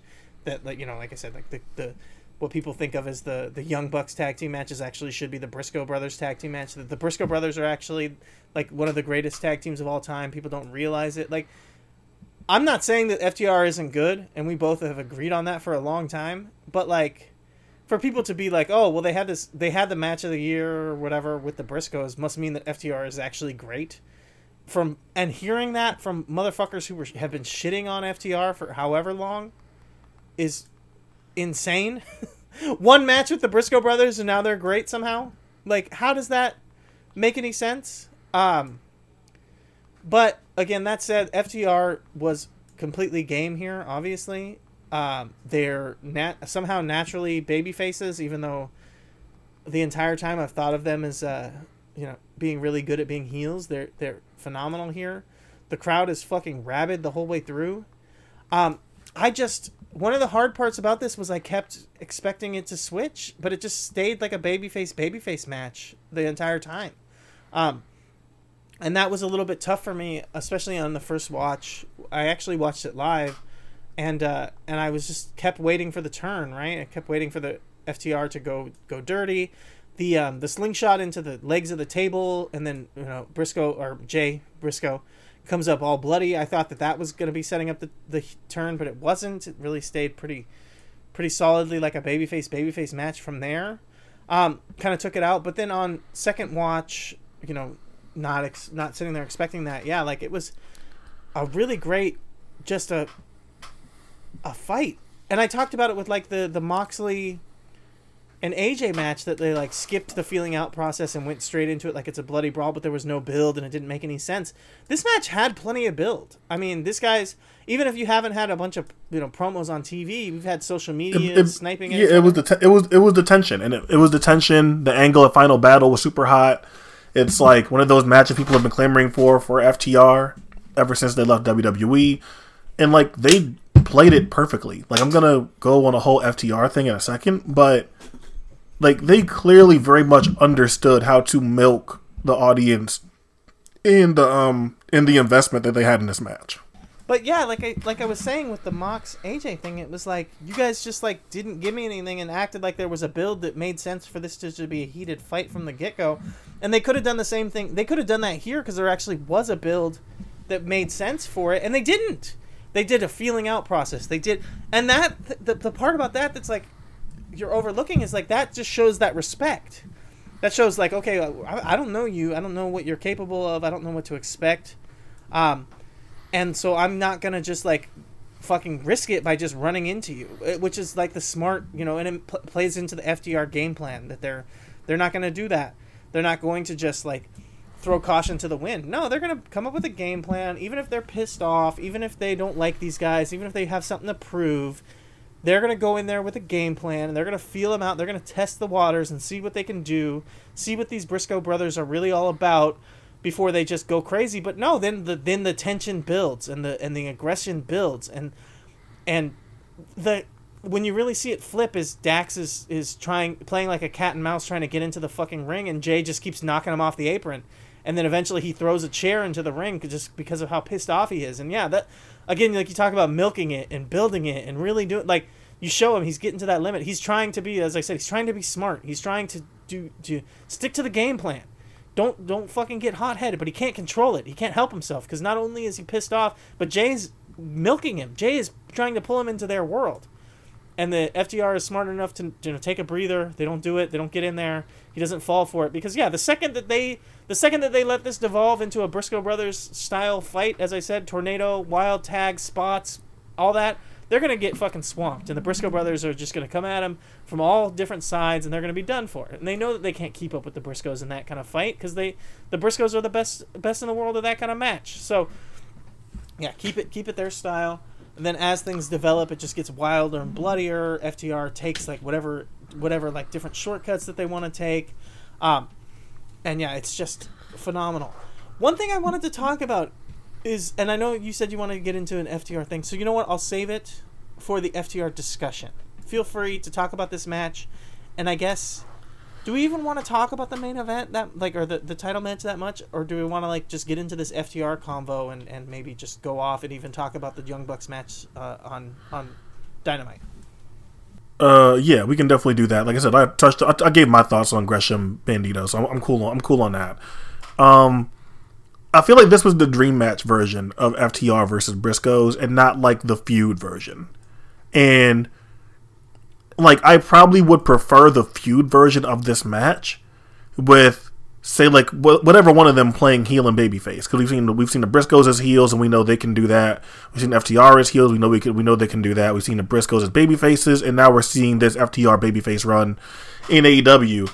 So I probably would prefer the Southern Tag face heel clear dynamic version of this match in the context of a feud. That would probably be more my lane. But sure, for sure. this dream, but you know, they- but they- this dream match. oh, go ahead. Go ahead. No, I was just gonna say, you know, like the thing that people talk about where they say like, oh, Southern wrestlers are lazy or whatever, and they do that, you know, Southern tag, as you said, like that's the like mixing the sawdust into it. But this match didn't need anything added to it. Like you said, it didn't need any Mhm. extra drama and any extra storytelling because the crowd was there. They're bought into it, so you just give them the action, and you don't have to Exactly. So don't have to like, anything else. I, so I can't really complain about that because the match, the the match layout and approach that they went with for this match, for this, uh, for this, for this one, worked perfectly.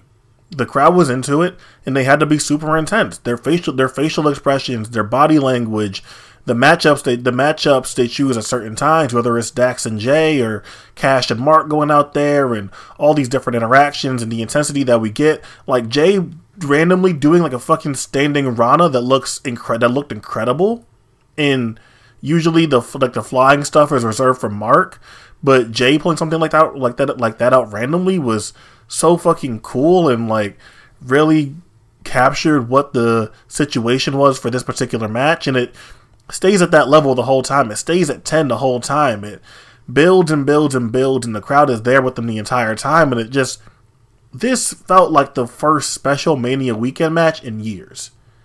Like not even just like like even pre-pandemic. I can't think of anything that felt this special in a long time. That's like that's how this felt to me. So I loved it for this reason. Uh, again, this is the dream match version of it, and I'm sure that there's a version of this match that I would like even more, and hope that they have more encounters and more matches, and like hopefully we can get that.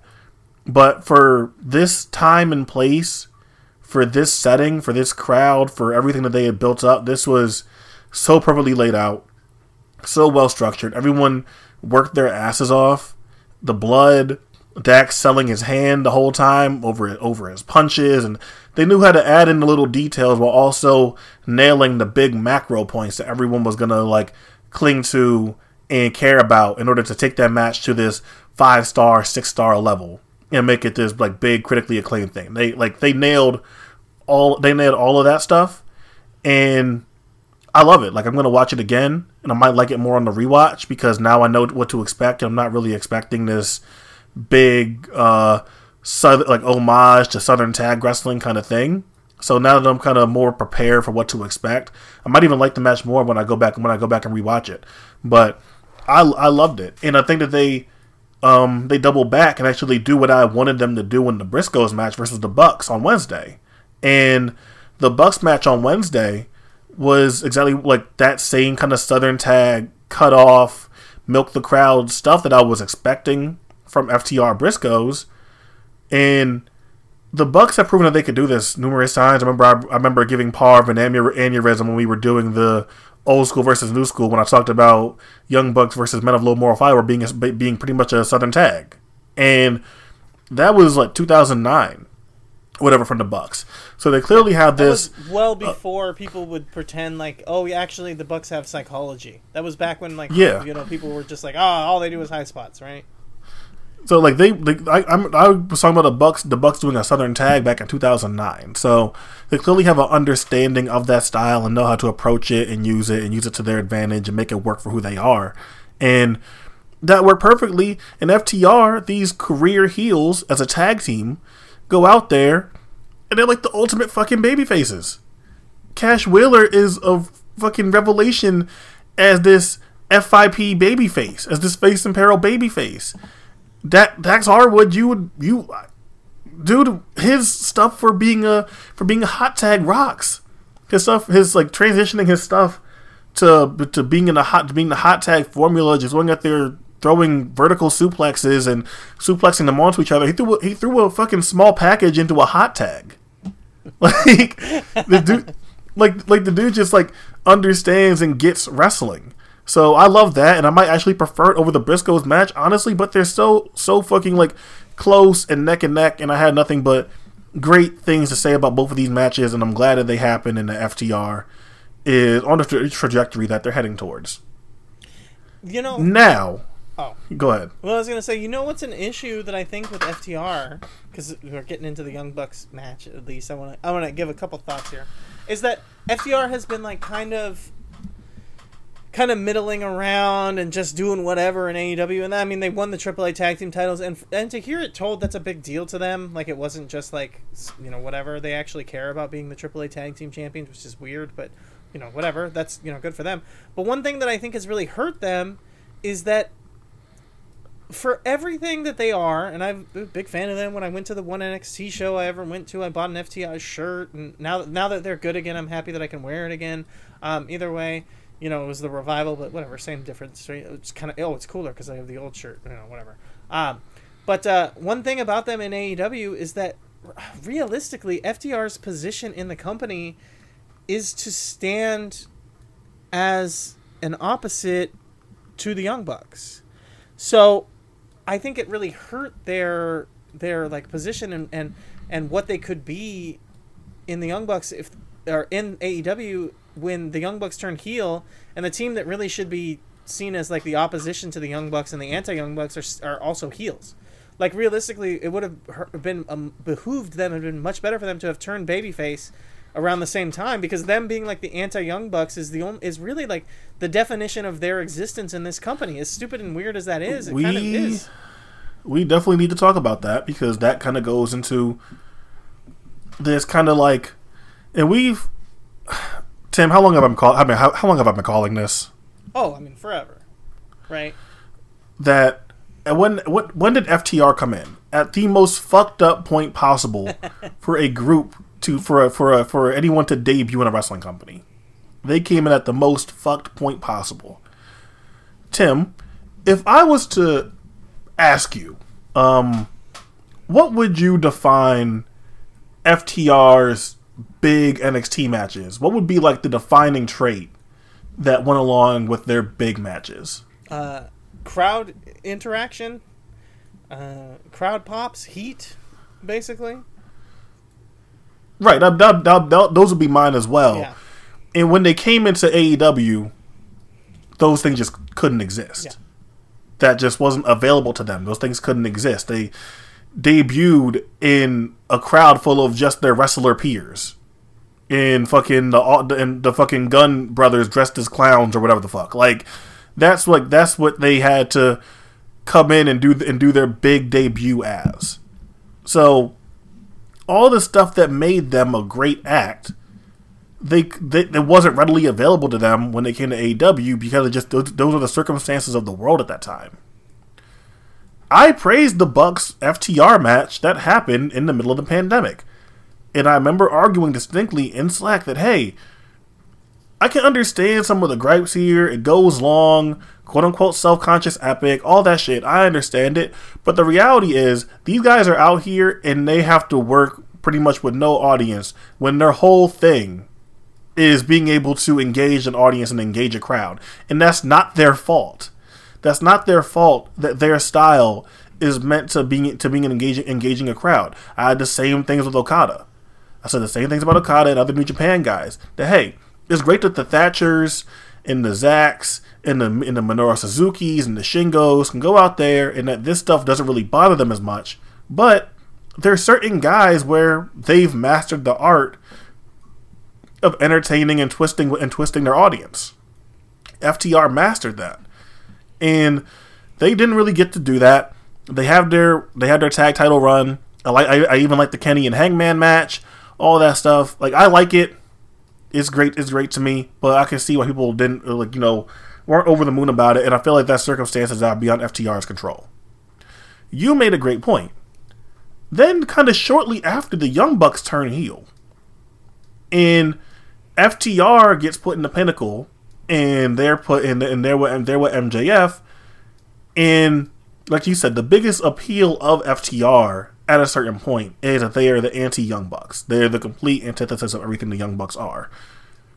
So, once again, something that is no fault of FTR, they're getting put on the back burner as a tag team, it feels like, because they also occupy the same heel space that the Young Bucks are eventually occupying when they join Kenny Omega.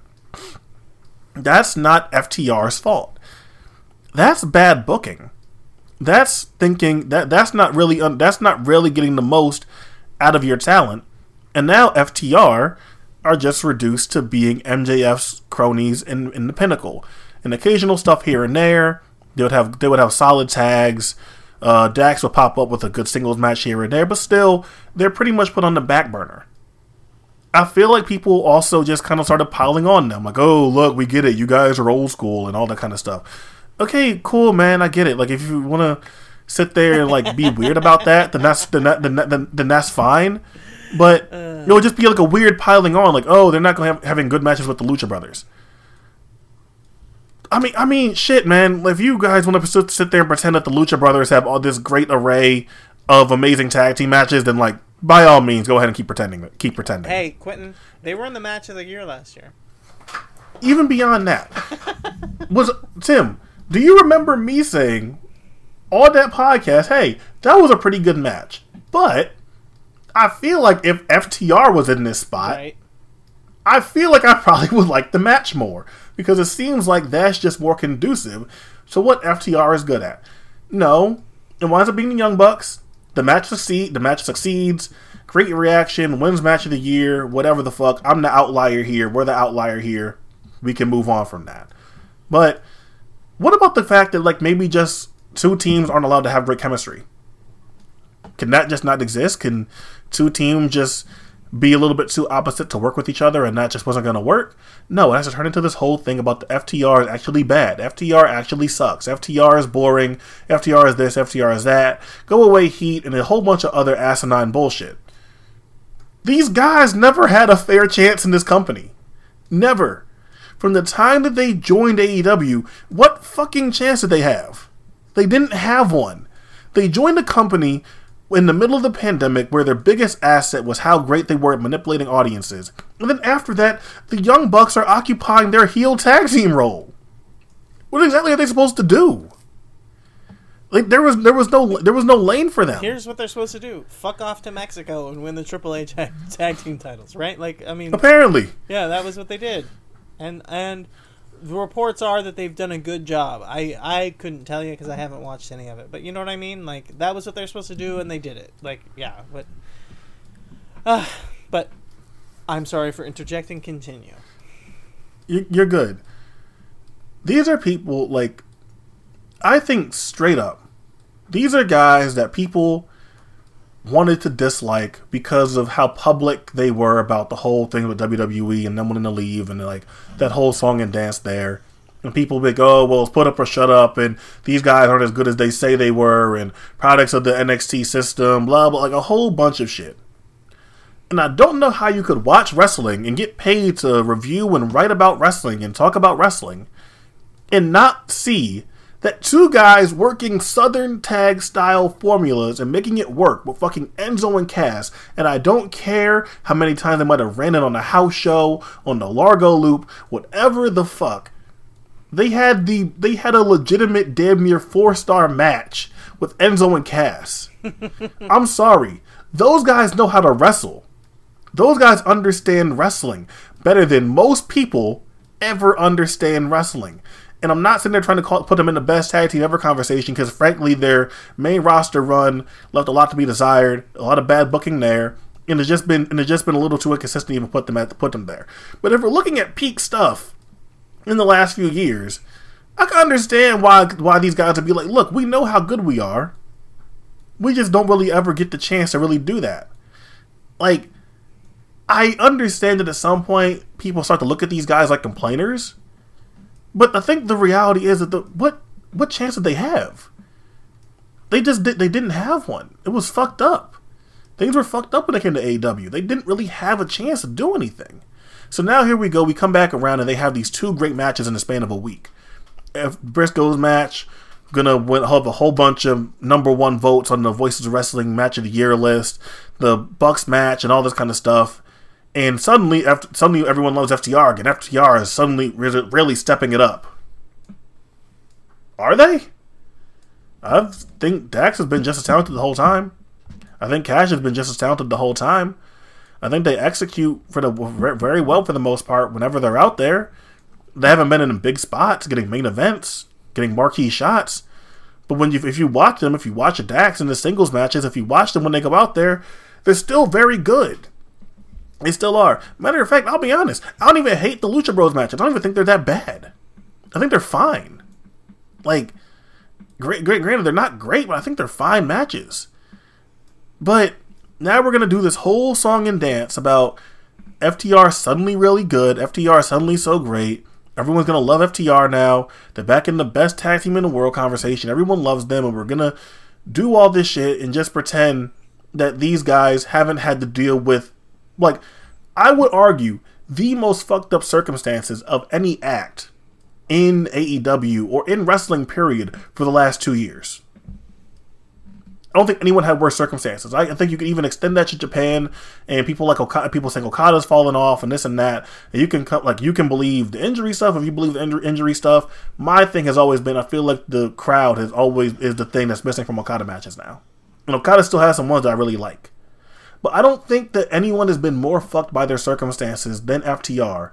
And for some reason, people never talk about it, never want to admit that, attribute that to being FTR's fault and now we're gonna do and now we're gonna come back around and people love FTR again and now they're suddenly so good.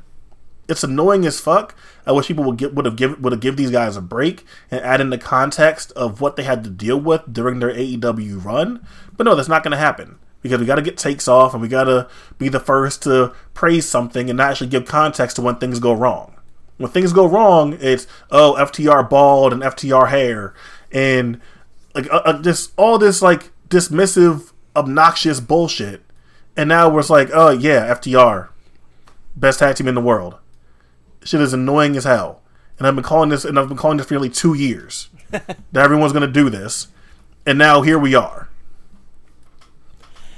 Yeah, yeah, and I like uh, FTR cut versus FTR gut. I feel like that's a better um, a better delineation between the two if you're even to do it. It's also not only is it better because it rhymes, it's also better because it's more dismissive um, and mean. If you're trying to be a jerk about it, like come on, people, be be be better. I have to I have to give credit that I stole that from the Everything Elite guys, but whatever.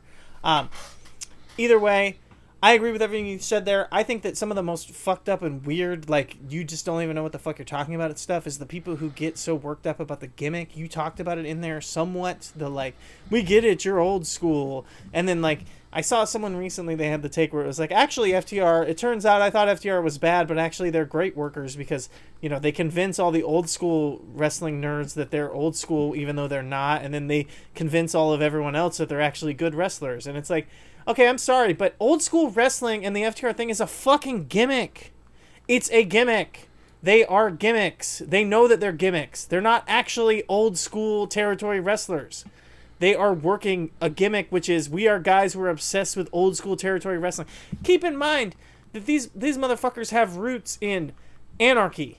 Anarchy, right? NWA Anarchy, a company that has a manager, a longtime manager, whose gimmick is that he's like the devil He's a Satan man, and he's got two big giant behemoths that call themselves like Tank and uh and what the oh, I can't even think of the other fucker's name. Ice Train or Iceberg.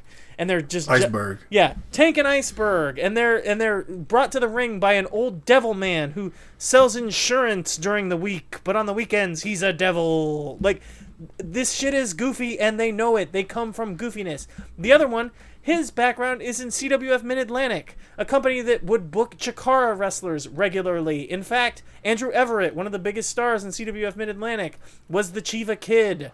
You know what I mean? Like, they come from a background of understanding. Southern wrestling, we talked about it earlier. I talked about Southern wrestling. Southern wrestling is goofy. Southern wrestling gets it. They understand that this shit is a fucking work. Serious, old school wrestler is just as much a gimmick as Orange Cassidy.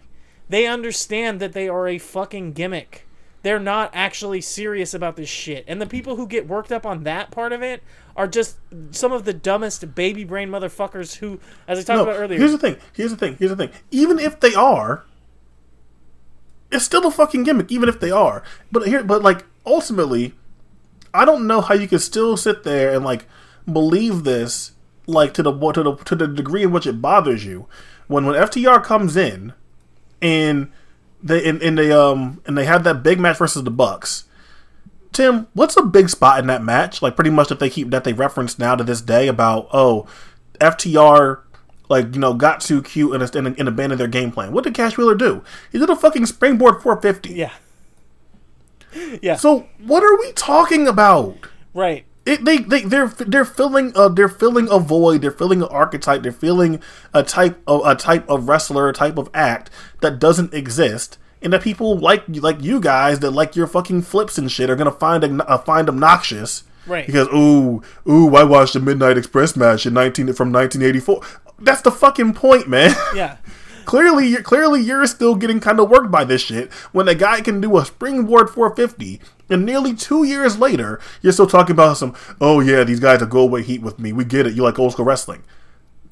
Right. You It's fucking kidding me? yeah, do you not get that it's it's just as much a gimmick as everything else? These motherfuckers can do all of this stuff, and then they even show it here when they finish out the match and they mock the Young Bucks kiss spot. Right? If these guys were serious, were, were if they actually were Jim Cornette and were not actually a gimmick, where the whole fucking point is that you're making fun of Jim Cornette, they wouldn't do the Young Bucks bullshit, you know, loop de loo spot, fucking legitimately do it. And they do. They do the Young Bucks, all the Young Bucks bullshit. They do the 450. They do because that's the point. They're heels. They're heels, and they're supposed to make you mad. And then they make you even more mad when they when they show that they're hypocrites and they do the things that they talk shit about. Oh my fucking god! Can you not believe that you're getting worked by a fucking goofy heel, over the top gimmick act? That's why it's so ridiculous how old school and how into the Midnight Express they are. They're they're wearing this shit on their sleeve because they're trying to hit you over the head with it because you're too dumb to get it if they were subtle. So they have to be over the top with how ridiculous they are about it because it's a fucking goofy gimmick. Like it's so weird. Can you imagine someone who who acted like this in any other job? Could you imagine someone who shows up to their job and like let's say that they worked in a factory where they made cars and they were just like actually we don't believe in using robots. We don't believe in using time metrics. We don't do any of that. We're old school. The mother come on now. This is a fucking gimmick. Nobody acts like this. This is not the real world. Like Jesus Christ. So that shit drives me absolutely insane because it's such a like disingenuous, you know, take on the whole thing. And then when they switch babyface instantly, oh my god, these guys are amazing. Oh my god, they're the, the greatest thing in the world. Can you believe how good they are? You know, it's like yeah, because they're great workers, and that's why they're so good as heels. They understand wrestling. Yeah. They understand wrestling fundamentally better than most people in the world understand wrestling. And it's not just in a, like a like obsessive cosplay way of I want to be the Midnight Express. It's they understand what made the Midnight Express work. Right. They understand what made the things work. They understand the timing. They understand all that stuff. It's not just doing old school spots. It's not just the fact that they do a spike pile driver. It's like they understand match layout and structure and how these things work. They have a great nuanced understanding of that. Simon pointed this out in the chat. Like this is like fucking like almost reminiscent of the Midnight Express babyface run Right. that no one talks about. Like a really like the really brief babyface run that they have, and how they still understood how to not like completely abandon who they were the whole time, but also adapt it just enough where they're still, you know, but where they're still where they're able to like use that formula, use that act as ba- as baby faces, but they still feel like the Midnight Express. FTR still feels like FTR. They come out and they're blowing their noses with the Young Bucks streamers and shit like that. But if they were heels, they would know that they they know it would it would get booed. But it all it's, it's all it's also a, it's all a matter of like understanding the audience, the situation, and everything like that. The FTR's coming off FTR's coming off this momentum. Everyone saw the Briscoes match. People are into them now. They can come out, blow their nose with the Young Bucks streamers because the Young Bucks are heels, and they can do the exact same shit they would have done back in 2020, and it works now, and, and it still works. They still feel like they're authentically FTR. FTR has been mocking whoever they wrestled for the longest time. Going back to DIY, American Alpha, whatever. They've been mocking people. When they do it now to the Young Bucks, what? It's babyface because of who they're doing it to. They don't need to reinvent the wheel, completely change who they are in order to make these things work because they understand wrestling. Yes. They completely understand wrestling. And I'm sorry that it took you guys two matches to finally realize that they understand wrestling. That these guys Fuck, who I'm gave sorry. Enzo and Cass the best match they will ever sniff in their fucking lives. The best matches that Chad Gable will ever snitch, sn- ever sniff in his fucking life. Hey, he's pretty like- good. He's pretty good. I love Chad Gable, but like the best matches that Yeah. those like clearly they're the common denominator here. You know when I talk about Sasha Banks and talk about like everyone's best matchup with Sasha Banks? Oh, The same thing applies to FTR. And obviously, the main roster run didn't work out the way that we hope we, we, we would have hoped. But like, my God, dude, what the fuck did you expect? right. Those guys went to the main roster, and Vince McMahon saw them, and like, what the? Come on, man. Well, you talked about We're gonna hold- wrestling, and uh, you don't Are we gonna to hold- are we- on the main roster. Are we, are we are we gonna hold that against them? They went to the main roster, and that they weren't able to do that anymore. Really? Come on, man, be fucking real. You guys are getting worked, and uh, like even even more work that it took two matches for you guys to start fucking fawning over these guys again. Give me a break. Yeah, and you know, I was, I was, I wouldn't say I was on the bandwagon of fucking FTR hate, but I was questioning, like, God damn, what happened? Because I was such a big fan of them, and like, you know, whatever. But yeah, they were just spinning their wheels. They weren't getting to do what they do best, and then it's nice to see them back and be like, all right, fuck yeah, they rock. Um, it's crazy because people will turn around and now take the like, you know, best re- best tag team in the world shit seriously, and it's like. Okay, let's calm the fuck down. When they do it for ten years, like the Briscoes or whatever, then we can start talking about it. When Or- it, you know, or the or the Bucks. or the Bucks, exactly. Yeah, exactly. When we have like the resume, but you know they are good. They've had a lot of good matches, and they can continue to do that. But they've never had a chance to really show the longevity, and it sucks because they are not you know spring chickens, and they spent a ton of time in NXT, basically wasting time there. Even if they got to Shit, have they good spent matches, shit. They even shit. They even like waste like wasted their two years in AEW so far, pretty much. Right. So yeah, it's just it's tough because it's like yeah, you're never going to be able to build that resume unless they, you know, hey, who knows? We're talking about Southern wrestling, right? Southern wrestling, unless they keep going like Jerry Lawler in their wrestling or the Midnight Express or not the Midnight, the Rock and Rolls, which uh, I saw some, some Yeah. teasing of a Rock and Rolls match. Uh, I can't remember who it was, but somebody. Um, and I was like, God damn, that would be good. But either way, like you know, you know, if they unless they go into their seventies, like uh, like the Rock and Rolls, like then maybe they can start building that uh, building that um, resume. But right now, it's not looking great. Um, but but it is looking great because they are having good matches. It's just time wise. Can you really? Do you have another ten years in you of this level of output? Hopefully. Um, anyway, moving on. Obviously, they win. That's right. That's a good thing to do. Did you did you see anything else from uh, AEW last night? Um, I saw Christian Cole and I saw the MJF War- MJF Wardlow angle Okay. with the Shawn Spears with Shawn Spears losing to Shawn Dean. Um, Wardlow is really fucking Yeah. over. Yeah. It's we should like people should really start paying attention to that. Yeah, he should probably he should probably win the title.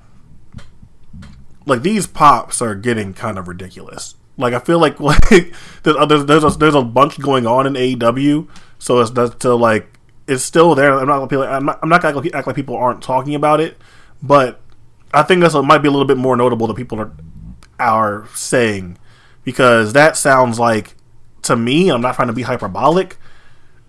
That was like some big like Goldberg shit. I'm not even gonna lie to you. That was like that was kind of Goldberg shit. I was a couple weeks back. I said, okay, I could see MJ transfer MJF and Wardlow into the TNT title, you know, and do that. No, I'm I'm beyond that now. Like they need to get they need to.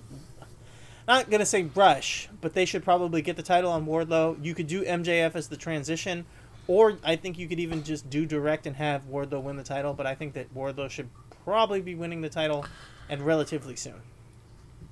Yeah, I'm not. I'm not sure if I'm there yet because I still there's still certain things I want to see from Wardlow. And it's not to say that everyone has to be able to go out there and do like work rate shit. Like Wardlow is really good at what he does. So like, it's not that there's still just certain things I want to see from him. But it's getting to that point, man, where these pops are monstrous. These are insane pops that like even like the like punk might not be getting now on a regular basis because now we're kind of used to punk. Right. like like moxley might not be getting it. Bryan might not be getting it. Even hangman like like cole still gets those kind of pops and like kenny will get that kind of pop when he comes back. But but like that's the kind of status we're talking, we're talking about what, what we're talking about with wardlow here and that's kind of crazy. Yeah, no, it, it's it's nuts. Um, one thing I wanted to talk about was the table match, but you didn't watch it. But just the rules, I thought it was very funny um, because a lot of people were complaining that the rules were confusing. So it was a tag team tables match. I'll set the set the stage for you here. Uh, the Hardy Brothers versus the Butcher and the Blade, tag team table match, and they said basically both guys have to go through a table on the team for them to lose, and it has to be an offensive move for them to go through the table, right? And uh, so on face value, I get it, but I do think that basically you're like adding too many rules that you can work around by just um, booking. You know, it's a, it's a it's a, a wrestling match, so you can just like do what you want. Um, so instead of making it a rule, you can just say don't do any of this stuff, right? And then that way we can uh, not have to deal with it. But then, like by setting that rule, what you do is you take away the like the the reason why honestly table matches even exist, which is that you can have a pretty like excuse. You can use it as an easy excuse to beat somebody without actually having them lose, because you just say like, oh, you know, I went through a table, but I wasn't pinned, I didn't submit, you know. But if you say like, oh, they have to be put through the table, then you like kind of get rid of that. Like it has to be an offensive m- maneuver, then you like get rid of that like out, which I understand is cheap but all you have to do is to like not make it cheap is to just not exploit it and not use it but there's no reason to like codify it with a rule um, so that was one side of it the other side of it was people were getting very confused because you know when you're eliminated you don't have to leave so you're still in the match so i was like i was thinking about it and i was like you know how they do the captain's falls matches they do it in like mexico and japan um, where Yeah. people get can get pinned and all that but it doesn't affect them and they're still in the match so I was like, if we had Right. like a culture of that kind of match, maybe people would understand it more. Um, but because we don't, like people don't get it. So when someone gets eliminated, usually you in America, you expect them to be out of the match, but they just stay there. So I thought that confused people. So I was like, you know, what you could do is you could not say the weird thing about like whatever and uh, and like the offensive move and all that, and you could not do that. Um, and then that would help not confuse people. Or you could go the other way and be completely convoluted and just say fuck it. If you're gonna like ruin the uh, the utility of the tables match, what you should do is you should be even more convoluted. And the rules should have been that you have to be put through the table with an offensive move, and then once you've been put through the table with the offensive move, now you're eligible to be pinned. So the, both guys have to get put through tables, then you're eligible to be pinned, and then you get pinned still. So basically, you just completely ruin and make the entire tables match pointless. But at least people would understand it better. Because yeah, I just think that Tony like trying to get too convoluted but not going all the way just like made it so that people don't understand it and they're just too dumb. So I just wanted to uh, to point that I had two options. I have like the smart option, which is just stick with the basic rules and uh, just book the match the way you want it to be, or uh, go over the top and just make the shit completely stupid and convoluted and, and, and no one will understand what the fuck is going on. And that those are your two options. Yeah, I feel, I feel I feel like a tables match is like pretty straightforward. So like I haven't seen it, but it was like but like seeing the reaction, I'm like, yeah, I don't know why you would like try to just like mess with a tables match kind of thing. But like, it should be like a really straightforward, uh, straightforward, I- straightforward idea. But yeah. yeah, Just uh, make it basic. been doing it forever. Just double tables. Okay, we get it. Yeah. even if you wanted to like do a thing where you wanted to like have like yeah like if you, you could you could you could still get to the same spot regardless about like even if you did the thing where you had um like butcher and blade both go through a table like after, after a jeff hardy swanton if you even if you still wanted to do that like be like it still works either way Yeah. like you can still get to that same point either way because someone's going through a table like yeah that's weird Yeah. But other than that i don't i don't I don't have any, I don't have anything else unless you do. Um, I had a couple more quick recommendation matches that I wanted to throw out there, but I literally forgot them. The only one that I remember off the top of my head right now is um, Jake something versus Max the Impaler. I would recommend people check that out from Glory Pro Cemetery Gates. Um, and then otherwise, I think we mentioned most of the stuff that I think was good that people should check out um, that we haven't we haven't said. Um, there's a Lufisto versus Holidead match that was actually pretty good. I would recommend people check that out as well. Um, but off the top of my head, I don't remember what. Oh, that was a Bangers Only by Mission Pro. So those are the matches that I would say check those out um, that I didn't mention. Otherwise, I'm good. All right, and I think I'm I think I'm good too. Um, in a couple of days, it looks like Zack and Okada is happening uh, at Hyper Battle Sumo Hall. Um, the semi main I think is Despy versus SHO. I. I, man, I, I've lost hope on SHO and House of Torture thing. I don't think anything about it is going to work. But final prediction: you still have Okada beating Zack, right? As of right now, yeah, I would say. I would say Okada keeps the title. What do you think?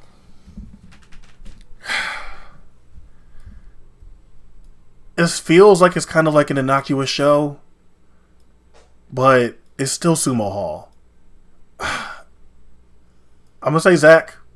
I'm gonna say Zack, man. It's probably, probably wrong, but I'm gonna say Zack. I'm like I feel like I'm giving New Japan too much credit at this point for knowing that they need to like do something a little bit different.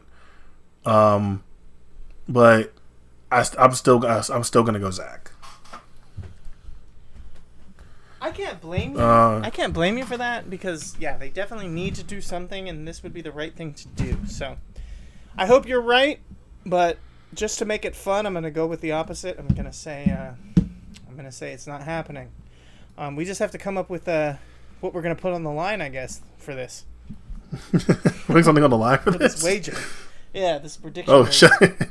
No, I don't. I don't have anything I want to put, but you know. I don't know. I, I am not invested in this match nearly enough to want to wager to want to wager something on it. All right. But I'm trying to think. Would be um someone has to watch like that really fucking long Jordan Oliver match or something. Oh God, that would be pretty. it's too too extreme. Yeah, I mean, uh, oh, the uh, the the two hour Deppen one. yeah. Ooh, I mean, Yeah, that's kind of extreme. That's kind of extreme. very extreme. I would almost say okay, but I'm like at the same time I'm like I don't want to make you do that. That's that's honestly the side of it. I would do it, but I don't want to make you do it. Um, yeah. Yeah, that's a that's a rough one. Um, either way, I guess I don't. We don't have to put anything on the line here. We can uh, we can just have it be a, a matter of just a prediction. But yeah, I, I think Okada's keeping the belt. But that's it. But that's it for us on uh on this week. Uh, thankfully, we didn't go four hours talking about WrestleMania weekend. So glad glad we did not glad we did not do that. But thank you all for listening, and hope you hear next time.